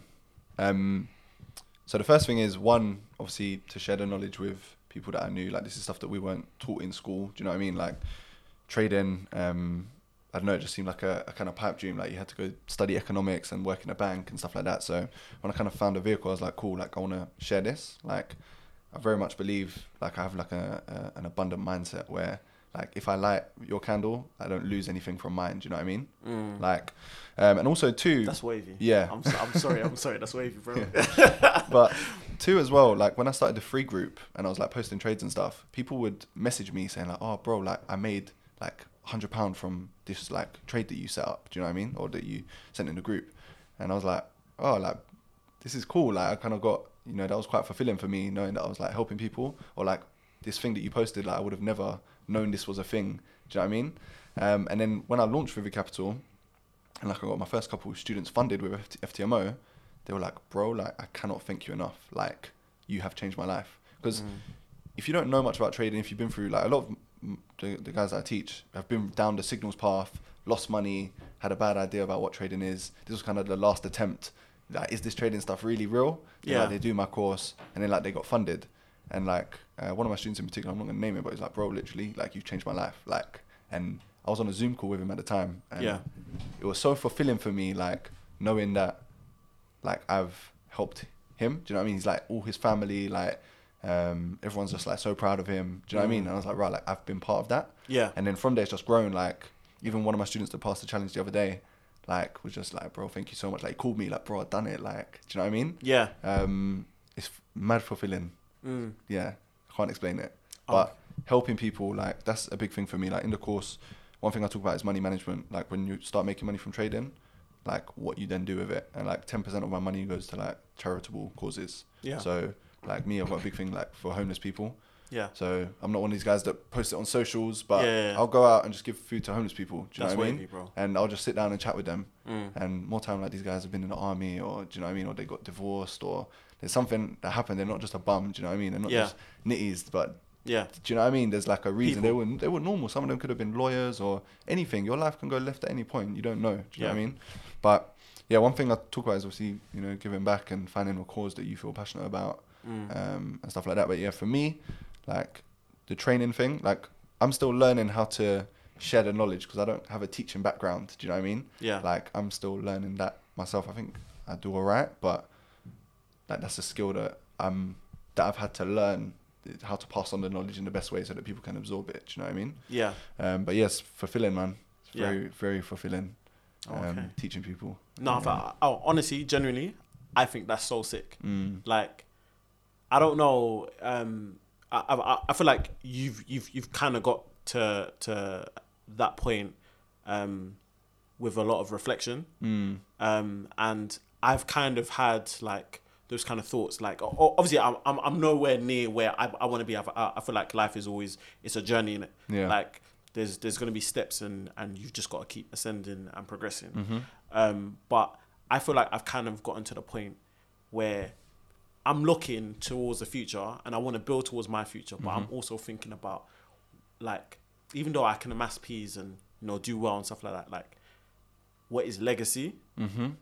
And I feel like for me, like like obviously like legacy for, for a lot of people can be doing something amazing, like I don't know, fighting in a war or something mm-hmm. like that. But I don't know, I've kind of gotten to the point where I think like legacy is, is about doing things which matter to you mm-hmm. and like the little imp- even if it's a huge impact or a little impact or whatever, but it's the impact which you have innit. Mm-hmm.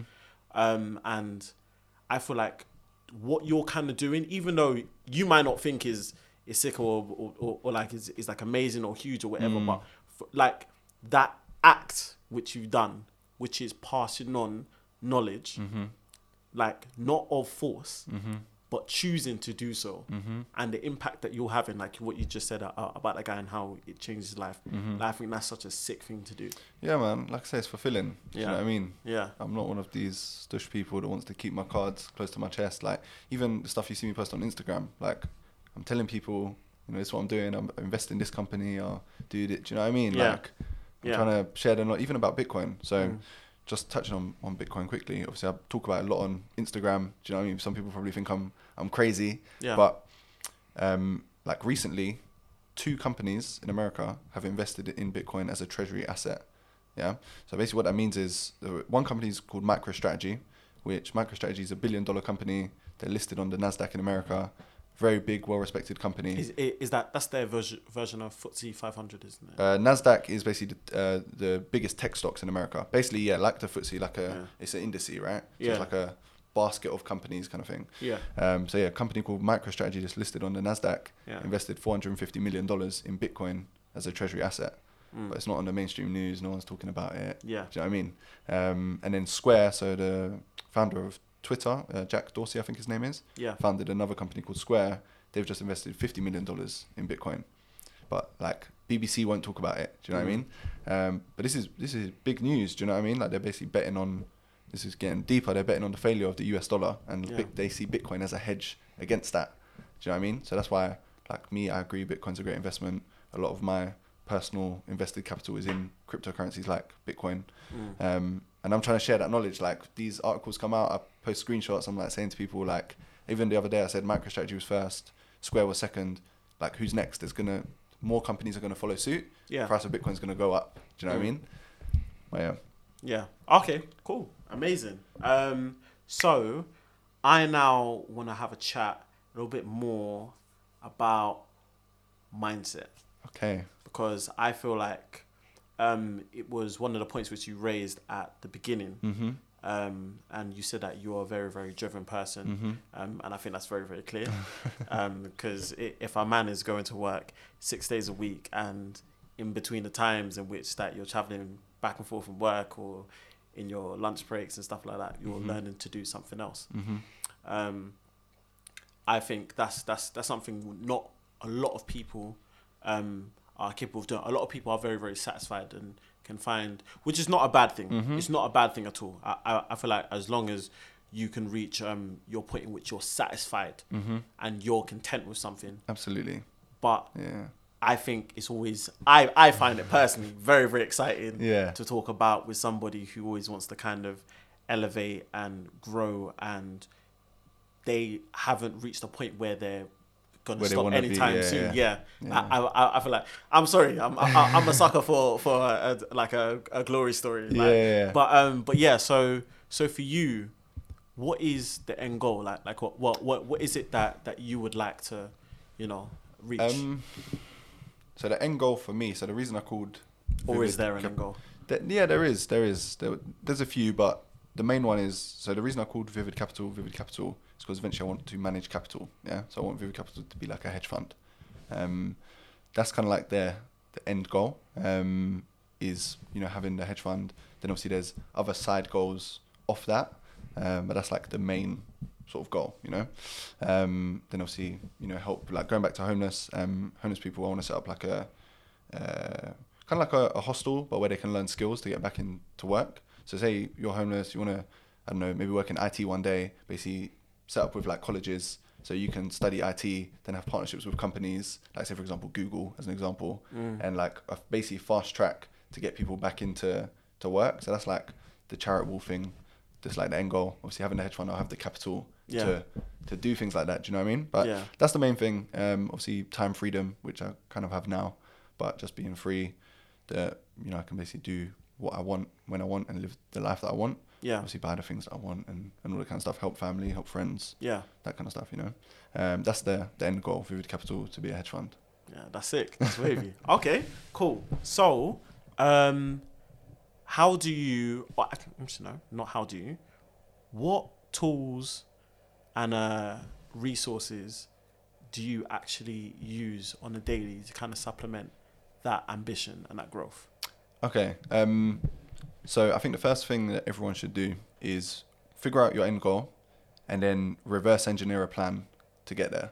So I want to start a hedge fund, you know? Yeah. But basically, I, the way I came up with the plan is work backwards from there. Yeah. Do you know what I mean? Because you need to know where you're going. It sounds so cliche, but you need to know where you're going to get there. Do you know yeah, what I mean? It's not yeah, just like, yeah. oh, just go through, do random things. But if you want to be, I don't know, a multi-millionaire and drive a Ferrari, and at the moment you're, I don't know, say for example, working in, I don't know, a bank, uh, earning like twenty-five K and there's no career progression for you. Yeah. You earning twenty-five K isn't going to get you that Ferrari. Do you yeah. know what I mean? So you need to find something that will get you where you want to be. Yeah. Do you know what I mean? Um, I believe very much that if you're not changing it, you're choosing it.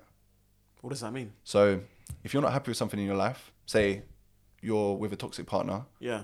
And you're not changing the fact that you're with your toxic partner, you are yeah. choosing to be in that relationship still. So you can't yeah. complain about it. That's if you're not changing it, you're choosing it. Do you understand? Yeah, yeah, I'm with, yeah? You. I'm with you. So she, she, she could be fired though. She be fired, like bro. That, uh, yeah. I'm not choosing it, fam. I'm not choosing it. I got choosing, choosing me, bro. You know, like, yeah. yeah, no, but I hate you. Know you. I hate. Mean, yeah, like, I do. I do. I if do. You hate your job and you're not doing anything to change it, you are choosing it. So don't complain about it. Mm. Do you know what I mean? Um, but yeah, that's the first thing. I think you need to reverse engineer, like, a plan to get to actually where you want to be, and that kind of like end goal that, that you spoke about. Um, in terms of resources, like I never had a rich parents or any rich people around me or anyone that where was I didn't know any hedge fund managers or you know I didn't know anyone who drove a Lamborghini or anything like that. So yeah. for me, it was very much about books. Like I try and read as much as possible. Mm. Um, one book that I've read multiple multiple times is Think and Grow Rich, um, yeah. which I recommend to everyone um, to read multiple times. Another book that's great as well is The Alchemist, yeah. um, which I've read multiple, multiple times. Brilliant yeah. book. Um, but yeah, books are going to be, I think, your best mentors if you don't have the mentor around you. Mm. Um, and even free things like YouTube, you know, you can go on there and find interviews with people like Tony Robbins, who's like one of the best motivational coaches in the world. There's yeah. so many resources at your fingertips that you really have no excuses. Do you know what I mean? Yeah. Like anyone can go and buy a book, or you can get an ebook, or you can go on YouTube and listen. Do you know what I mean? Yeah, like, yeah, one hundred. But you need to make that decision over doing something like watching Netflix or playing PlayStation. Yeah. You know, it comes down to your personal discipline and how much you actually want it. Yeah. And I've been through the process of working a full-time job and working on something else, which is more aligned to my goals. Mm. Do you know what I mean? That I made time for it. Like I was working in a state agency doing silly hours. I would get home, like my whole evening would just be dedicated to trading. I wouldn't watch T V or anything. It would just yeah. be learning or reading or something to like get me closer to the goal. It's all about marginal gains. It's a bit like yeah. going to the gym, right? Yeah. Yeah. You go for one gym session, you won't see a difference. But if you take a picture at the beginning of the year and the end of the year, yeah. you've been training consistently, you see incremental a big difference. Changes. Yeah, exactly. Yeah. It's about one hundred marginal gains. Like athletes, when they go away, sometimes they'll bring their pillow with them so that they get better night's sleep. That's not going to be the reason why they won, but it might make them one percent better. Yeah. If they do another thing that makes them one percent better and another thing, then it starts compounding. Yeah. Do you know what I mean?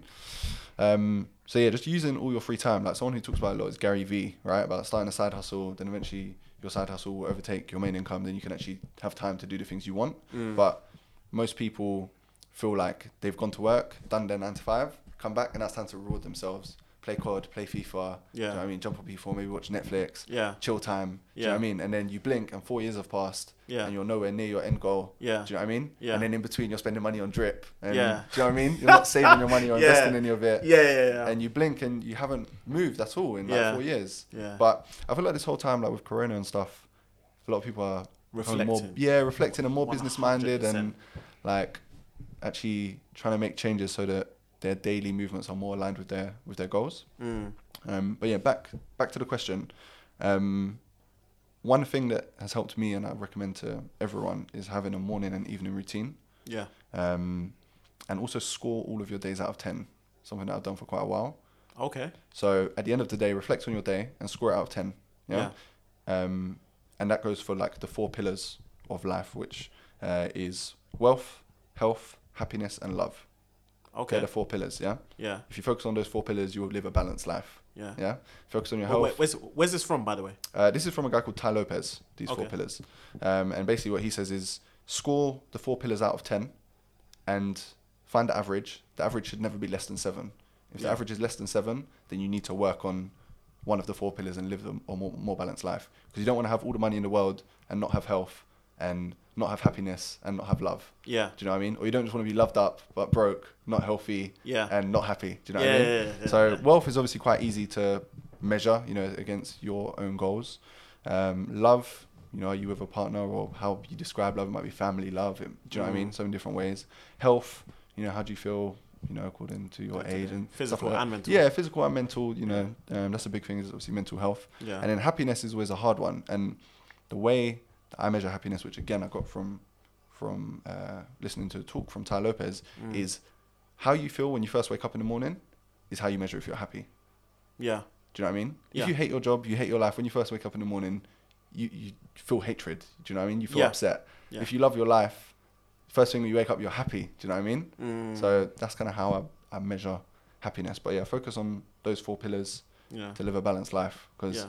like I've been guilty of it as well. Like even through like this whole journey, I've been obsessed with building the wealth. That like at points my health has suffered. Maybe I wasn't going to the gym, gained some weight. Yeah. Do you know what I mean? Yeah. I wasn't really happy. Yeah. Uh, maybe my love life was suffering a bit. Do you know mm. what I mean? But now, like reflecting, those four pillars are each as important as each other. Do you yeah. know what I mean? But going back to scoring your days out of ten, so an example is like if you just worked all day, like you can give wealth a ten, like yeah. that point. But if you didn't spend any time with your partner and she feels neglected, mm. if you didn't do any exercise, so your health is suffering, yeah. and because of that you're not happy, that day's not a ten. Do you yeah. know what I mean? Basically scoring your day out of ten is to have a productive but balanced day. Mm. Um, so something that I do, something I tell all of my students that I mentor to do.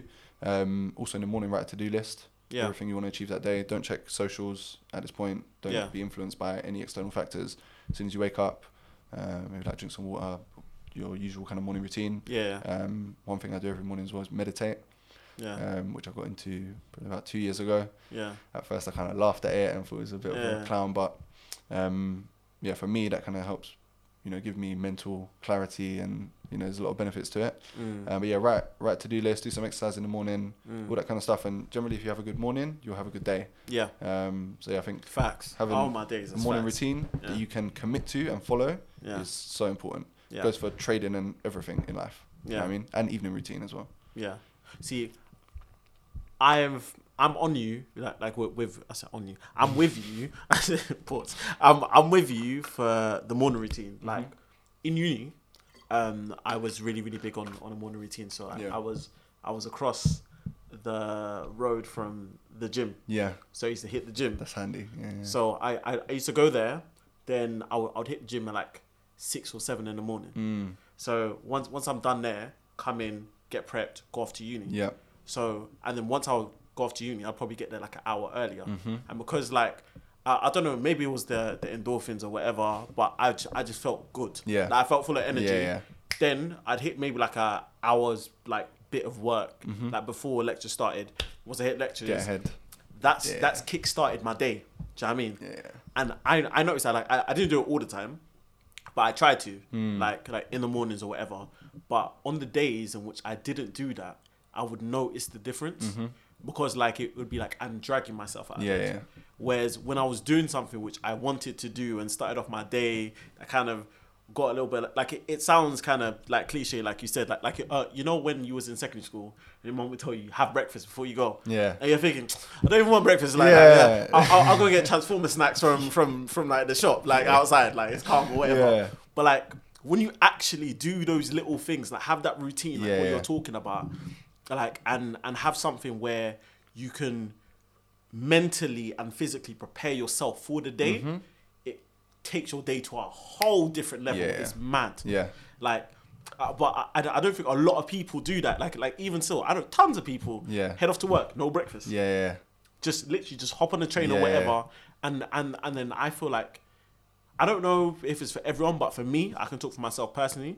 Like when I haven't done those things, like my morning rituals, like had breakfast mm-hmm. or whatever, or, or had my juice or water or whatever it is, mm-hmm. and I set off, like I, I I don't feel like properly prepped for the day. Yeah. Do you get yeah, what I mean? Yeah, yeah. And because I'm not properly prepped for the day, like my day can't start as well as it should do. Yeah. Yeah. Yeah, yeah. I, I'm I'm not too sure if that's the same yeah, for you. Yeah. No, absolutely. The the morning, I think if you win the morning, you win the day. Do you know what I mean? Mm. If you have a good morning, generally you have a good day. So yeah. I'm all for morning routine, evening routine, and what it all comes down to, like what I tell my guys, like when you're trading, all you're doing is making decisions throughout the week. You know, yeah. you're making decisions about what trades you're going to enter, where you're going to target, where you're going to put your stop loss and things like that. You're yeah. making decisions, right? And I think you need to be in the best decision-making state throughout the day and throughout mm. the week to make the best decisions. Because if you go deep in that, like your life right now is a reflection of the decisions that you've made up until this point. Mm. Yeah. So if you can be in the best decision-making state every single day, then naturally your life is going to be better. Do you yeah. know what I mean? Um, and someone who's like big on this is Jeff Bezos. Like he doesn't set any mo- any meetings until after ten a.m. because he knows he makes the best decisions between uh, ten a.m. and I think twelve p.m. So mm. most of his important meetings are in that time slot. He doesn't set an alarm in the morning.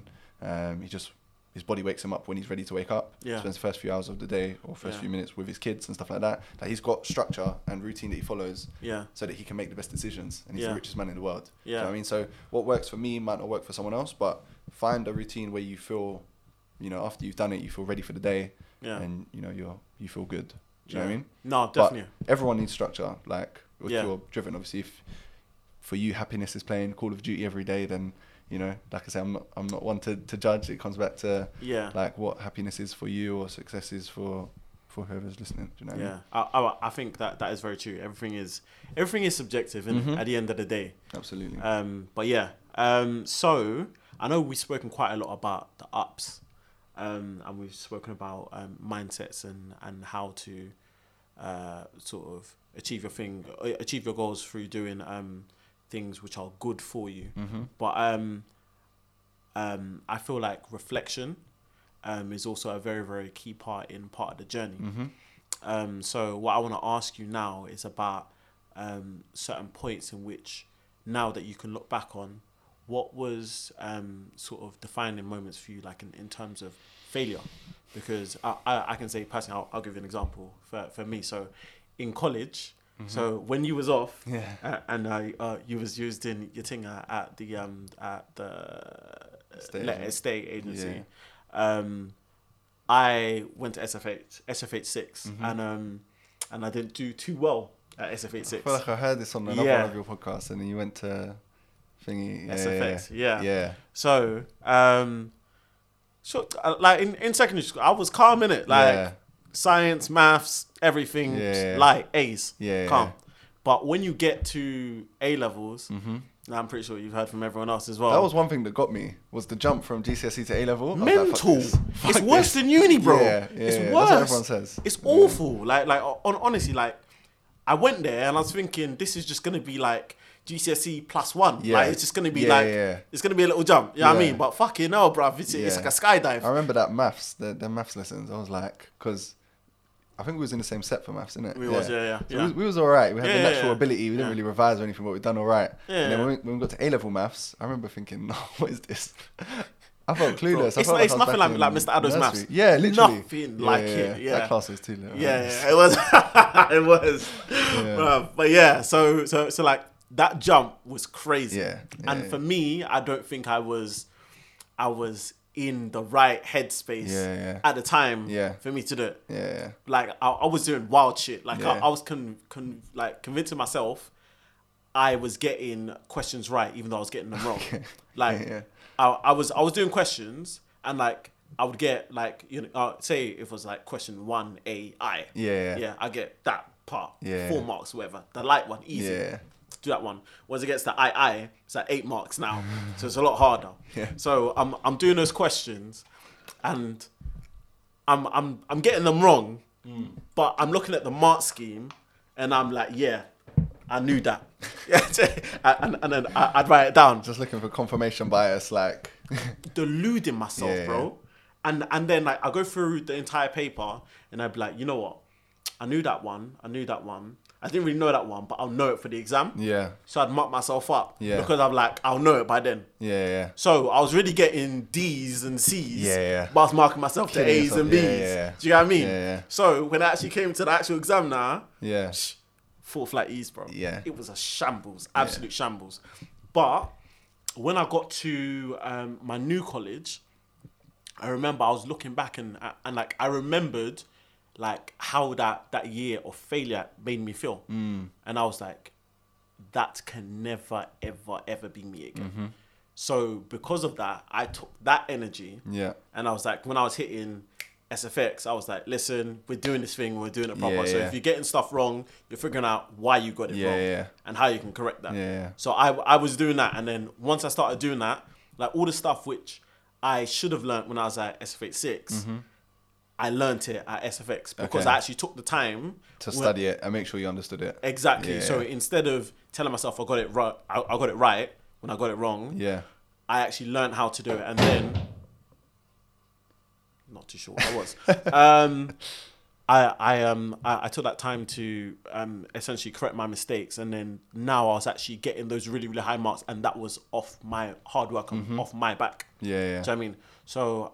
Um, but that was only possible through reflection mm-hmm. and realizing that behavior wasn't actually healthy mm-hmm. and good for me. Yeah, yeah. If I was going to try and hit my goals, mm-hmm. so um, that's that's essentially my question to you: is that have you ever hit hit a point in which reflection was essential for you to try and change something, or to um, allow yourself to get and reach some of your? Because you're you're saying it's, it's minute goals that you had along the yeah, way. Yeah. So those goals that you are uh, along the way, did, were there any major failures or things? That- Absolutely, definitely, and I think. You know, one thing you touched on is, you know, like convincing yourself that you got it right when you didn't. Mm. And for me, when I've had similar experiences, it comes down to ego. Yeah. For me, do you know what I mean? Like, yeah. oh, no, I, I knew that. Like, I don't Flip need to you, study bruv. it. Yeah. Do you know what I mean? Yeah. So ego, and also, like I said, confirmation bias as well, where if you have like a belief system, like you just take in news that confirms your belief rather mm. than actually challenging it. Yeah. So that's one thing I try and always do is like, find the opposite side. So for example, going back to Bitcoin, like a lot of people are bearish on Bitcoin, like they think it's a scam, whatever. Some people are bullish. Like what I try and do on a, a daily basis pretty much is find the opposite argument to prove myself wrong. So mm. that I know I'm not experiencing confirmation bias where I'm just taking in information that fits what I want to hear and kind of live in my own little bubble. Yeah. Like I'm trying to hear both sides of the story so I can make a, a calculated decision. Um, but yeah, definitely my lows, you know, when I reflected on it, um, and, you know, one thing I, I've done for a while is, like, keep a journal.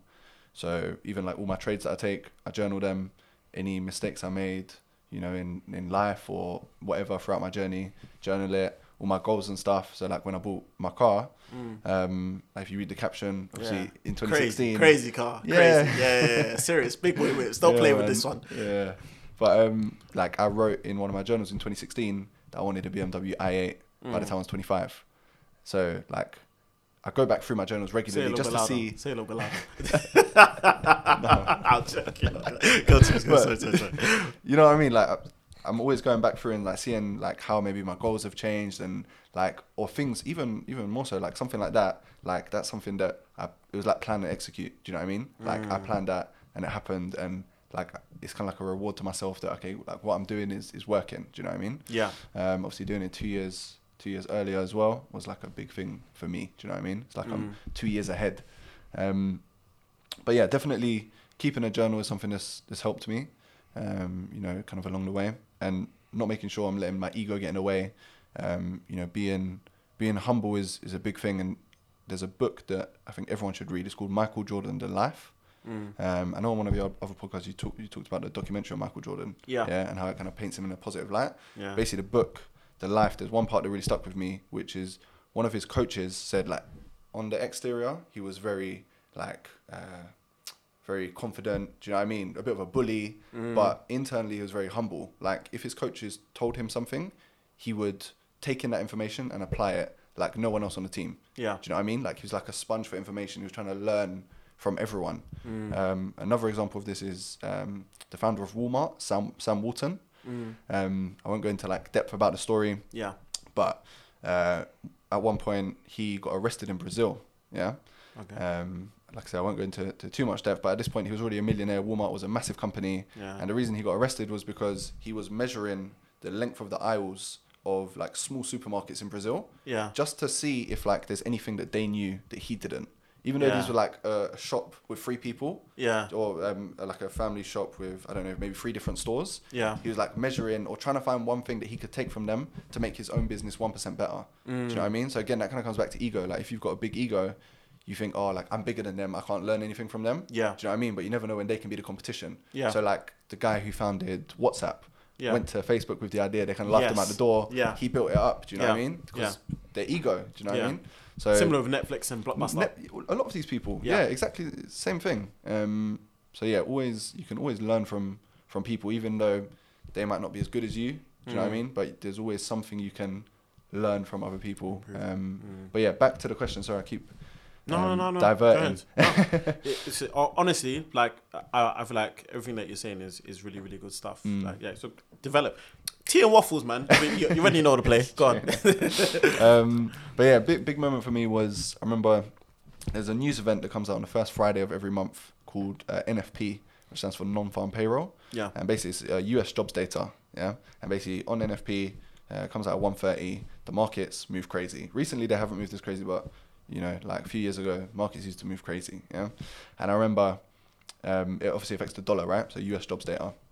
And I basically made a Uh, a trade on the dollar, multiple trades on the dollar, because I had a, I can't remember if I was like, if I thought it was going to go up or down. I can't remember if I was bullish or bearish, but um, basically made a bet. I think it was was up, yeah, that I thought the dollar was going to gain strength. And mm. like, if this came through, if I was right, like I would have made silly money, like silly money at, at the time of what I was trading. Yeah. If it didn't, I'll lose all the money in my account, yeah. Mm. And I remember checking it, uh, kind of went in like oh, a little bit. That's a bit big of profit. Risk. Yeah, yeah, yeah. But again, it was down to ego. Like, do you know what I mean? I wasn't really. Like, I don't fully cracked it at this point. Do you know what I mean? Like, yeah. I was doing all right and stuff like that, but it was like a, a big thing. But I was, all I was focusing on, again, like down to confirmation bias and ego, like, oh, if this comes through, I'll make this. Yeah. But I didn't really think about the consequences if it doesn't come through. Yeah, you know exactly. I mean? I yeah, didn't yeah. Really... Oh, you're only focusing on the positive. Yeah, exactly. Yeah. I was kind of kidding myself, like finding reasons of why I'm right yeah. and not finding enough about the other side of it of why I could be wrong. Yeah. Do you know what I mean? Yeah. So anyway, done that. Uh, obviously lost all the money in the account within like five minutes of the news coming out. Um, and that was a big thing for me. And reflecting on that moment was like the big turning point.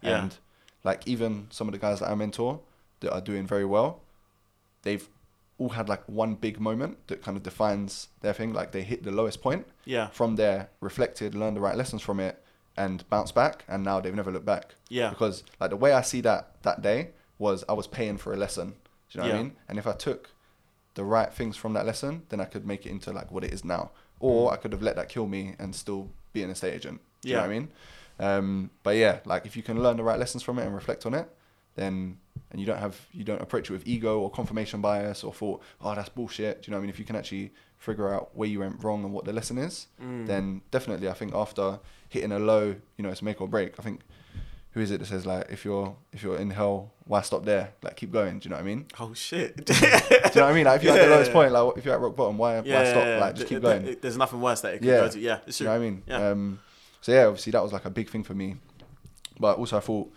you know, if I if I was right, obviously you know there's a lot of potential money to be made, but mm. that that was just a simple case of over risking, which most traders that's where they fail. There's no discipline or disciplined approach. Like I say, if I'm wrong.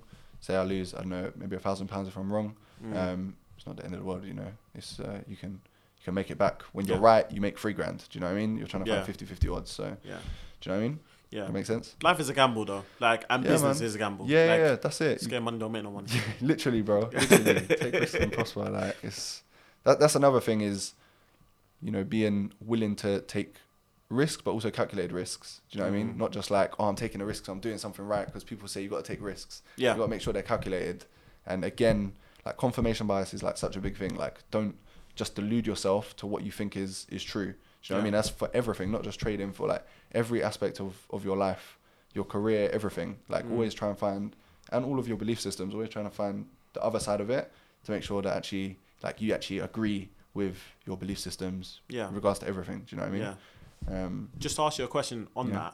Um, what active and practical things do you do to actually tackle that? Like to, to, to check your ego every once in a while, because obviously like everyone has an ego, mm. um, and sometimes you're not even aware that it's even yeah, like yeah. the ego really talking yeah. until you have that moment to um, reflect on it. Yeah. But obviously in that moment in time, mm-hmm. like you're not really of thinking course. About reflecting. Yeah, yeah. So is there things which you practically and actively do, like like as as you're doing, like as you're going on, like throughout your day, like. Am I actually making this this decision because I think this is the right decision to make, or are you not really are you, are you not doing that? Or uh, I, I definitely do, and part of my evening routine is is reflecting on my day, and yeah. like when I'm scoring my day out of ten and stuff like that. Part of that is like mindset. Do you know what I mean? Um, but I think that the thing that helped me the most with that part of my journey is meditating.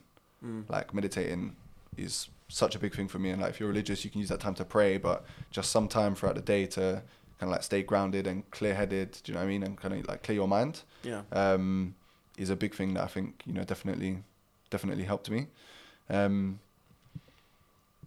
but yeah, apart from that, not really. It's just reflection, journaling, everything. Do you yeah. know what I mean? I feel like I'm, I've done enough, not done enough work. Obviously, there's always room for improvement, and I'm always trying to trying to grow. But like, I'm happy with the point where I am in terms of like my routines and like how that affects my mindset and stuff like that. I feel like I found a kind of rhythm that works for me. Do you mm. know what I mean? Like part of me doing my morning routine helps keep me grounded, helps me get the most out of the day. Do you know what I mean? And also being humble enough to learn that, you know, you can always learn from someone. So like I'm still trying to read books. Do you know what I mean? Like this quarter before the end of the year, I'm trying to read a book a week. Yeah. Um, and like I'll say a book a week, but like in my head, I want to do more than that. Do you yeah. know what I mean? Like that's the bare minimum mm. for me. Do you know what I mean? Yeah. But yeah, man, books are, are the main thing. Always trying to learn, always trying to grow. Yeah. You know what I mean? Yeah, yeah. yeah. No, that's wavy.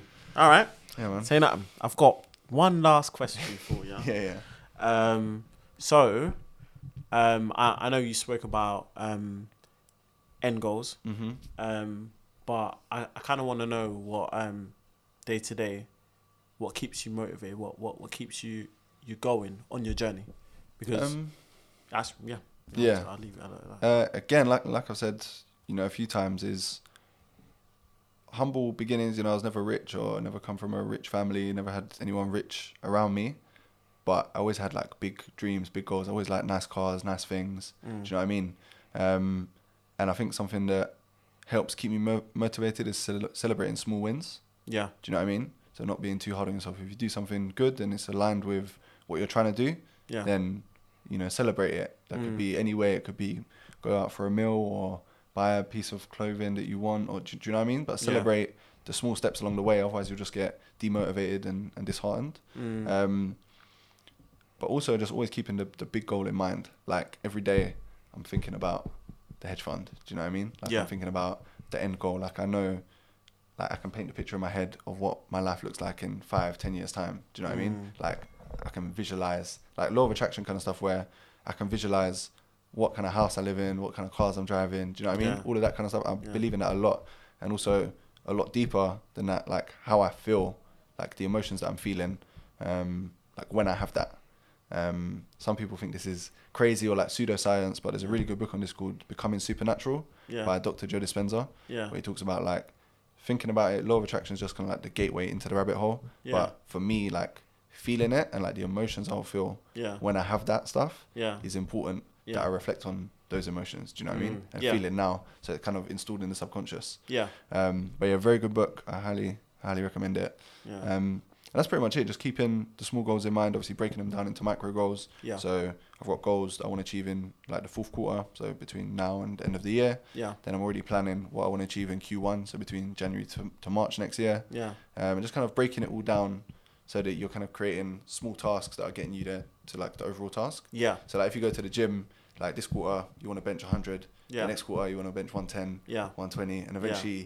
you'll work your way up. Do you know yes. what I mean? Yeah. Um, but then when you do one hundred, like celebrate it. Do you know what I mean? Go out and, do you know what I mean? Celebrate the wins. Mm. That's kind of what I guess keeps me going. But then like the deep root of that is like wanting to provide better, like all of the end goals. Do you know yeah. what I mean?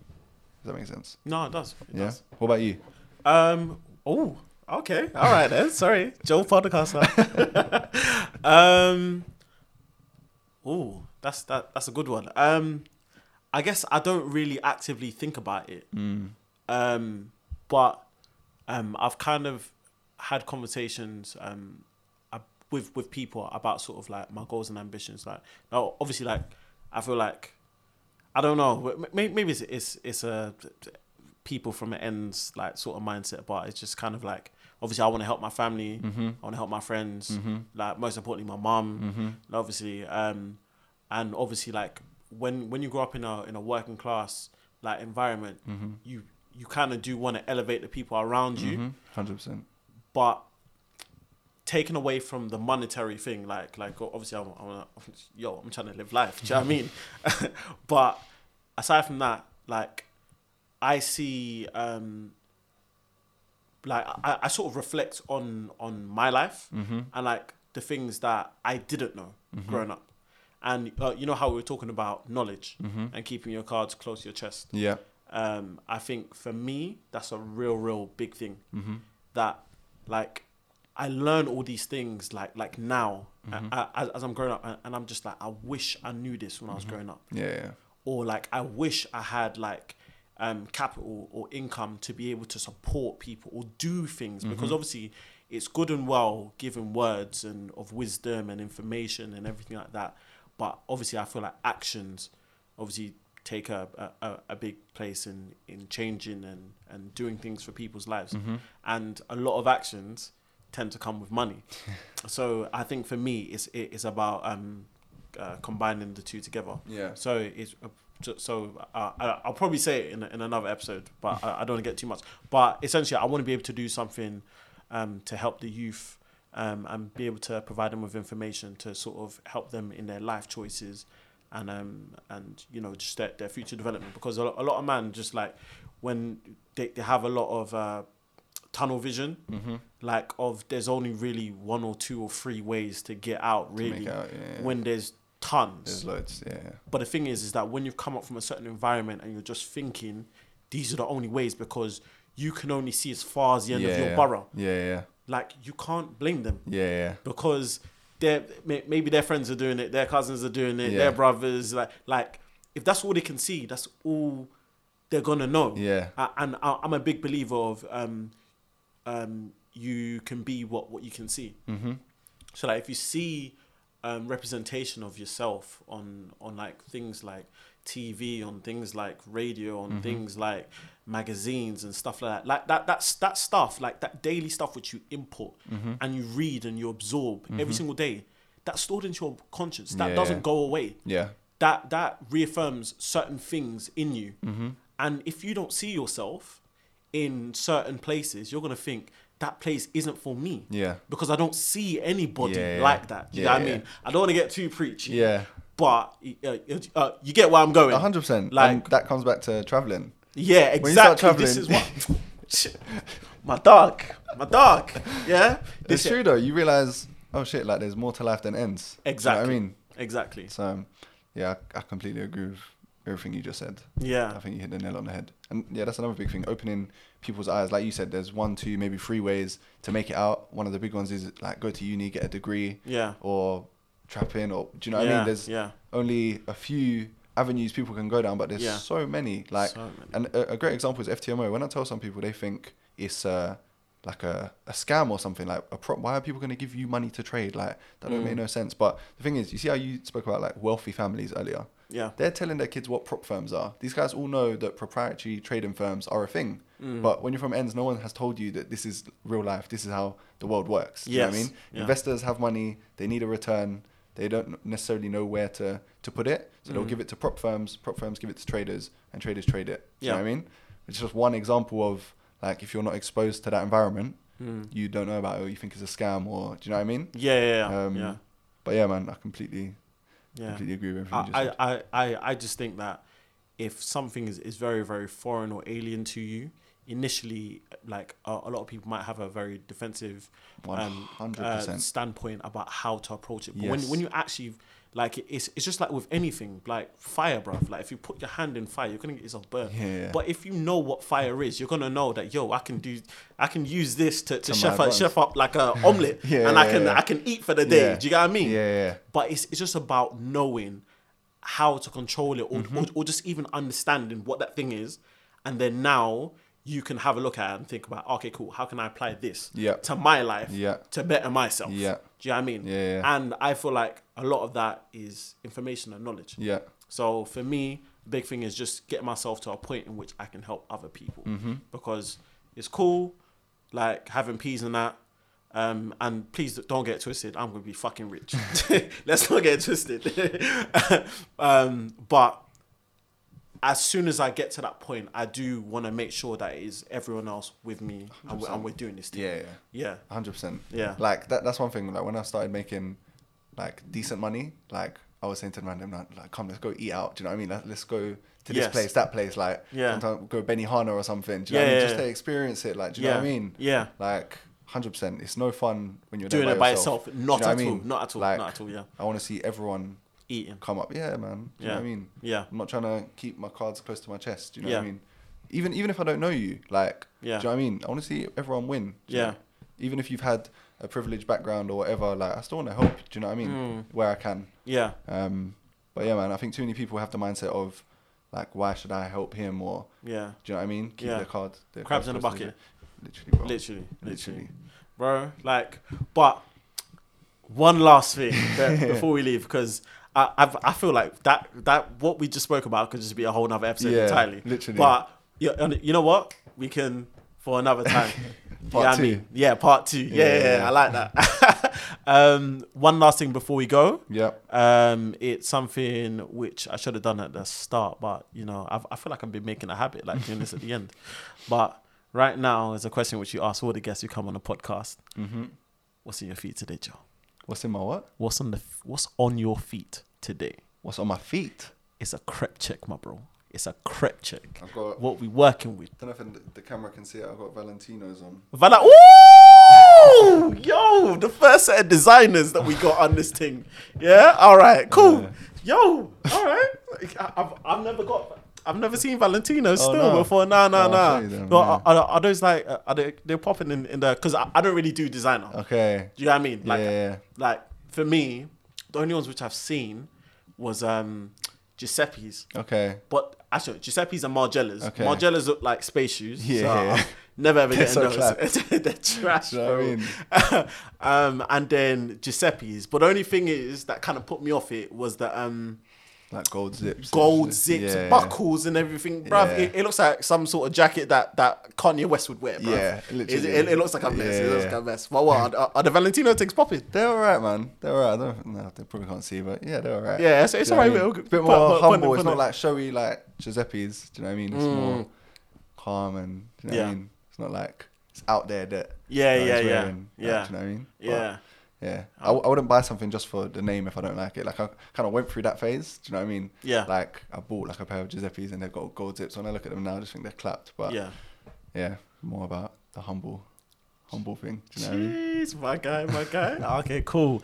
Um, it's been an amazing episode. I actually really, really enjoyed this, bro. Yeah, man, time went quick. Yeah, that, that's that's the way it goes on on the pod too. Yeah. That's mad. I, I hope you you've enjoyed it as um as much as I have. Yeah, man. But um. Before you go, um, I just want you to plug up your thing. Let let people know about um, where they can find you. Yeah. Um, let them know about Vivid Capital mm-hmm. um, and what services you, you offer. Yeah, cool. So um, you can find me on Instagram. My at is uh, Joe, so it's spelled G I O, and then Paris, like the capital, and then twenty-three. So uh, G I O Paris twenty-three. And that's my Insta. Or you can go to Vivid Capital, which is just Vivid Capital. Um, or you can go to the website, which is www. vivid capital dot co dot u k. Um, and yeah, message me if you want any more information. Uh, we've got two courses. We've got a F X and commodities course, which basically teaches you how to trade um, Forex and commodities and indices. And we've got a crypto course, which teaches you all about cryptocurrency, um, how to trade crypto, how to invest in crypto. I also share my full portfolio as well. So all the cryptos that I hold, all that, everything that I invest in, um, I share with you in the course. Um, we've also got a mentoring service where I do like uh, weekly one-to-ones with people. That's currently full. Um, there's a waiting list for that. But yeah, man, that's pretty much it. Drop me a message. Happy to help where I can. Jeez, wavy. Yeah. All right. Uh, so, guys, you heard um, all of the details or follow up if you're trying to make some smart investments. Um, as you can hear, we've got a well-educated young man from Southeast London who's out here. He's trying to support the community and he's trying to do this thing so everyone can get their money up and you can have some Valentinos for yourself. So thank you for tuning in for another episode of Team Waffles Podcast. Hopefully you tune in for another one, and we're out. Thank you, bro.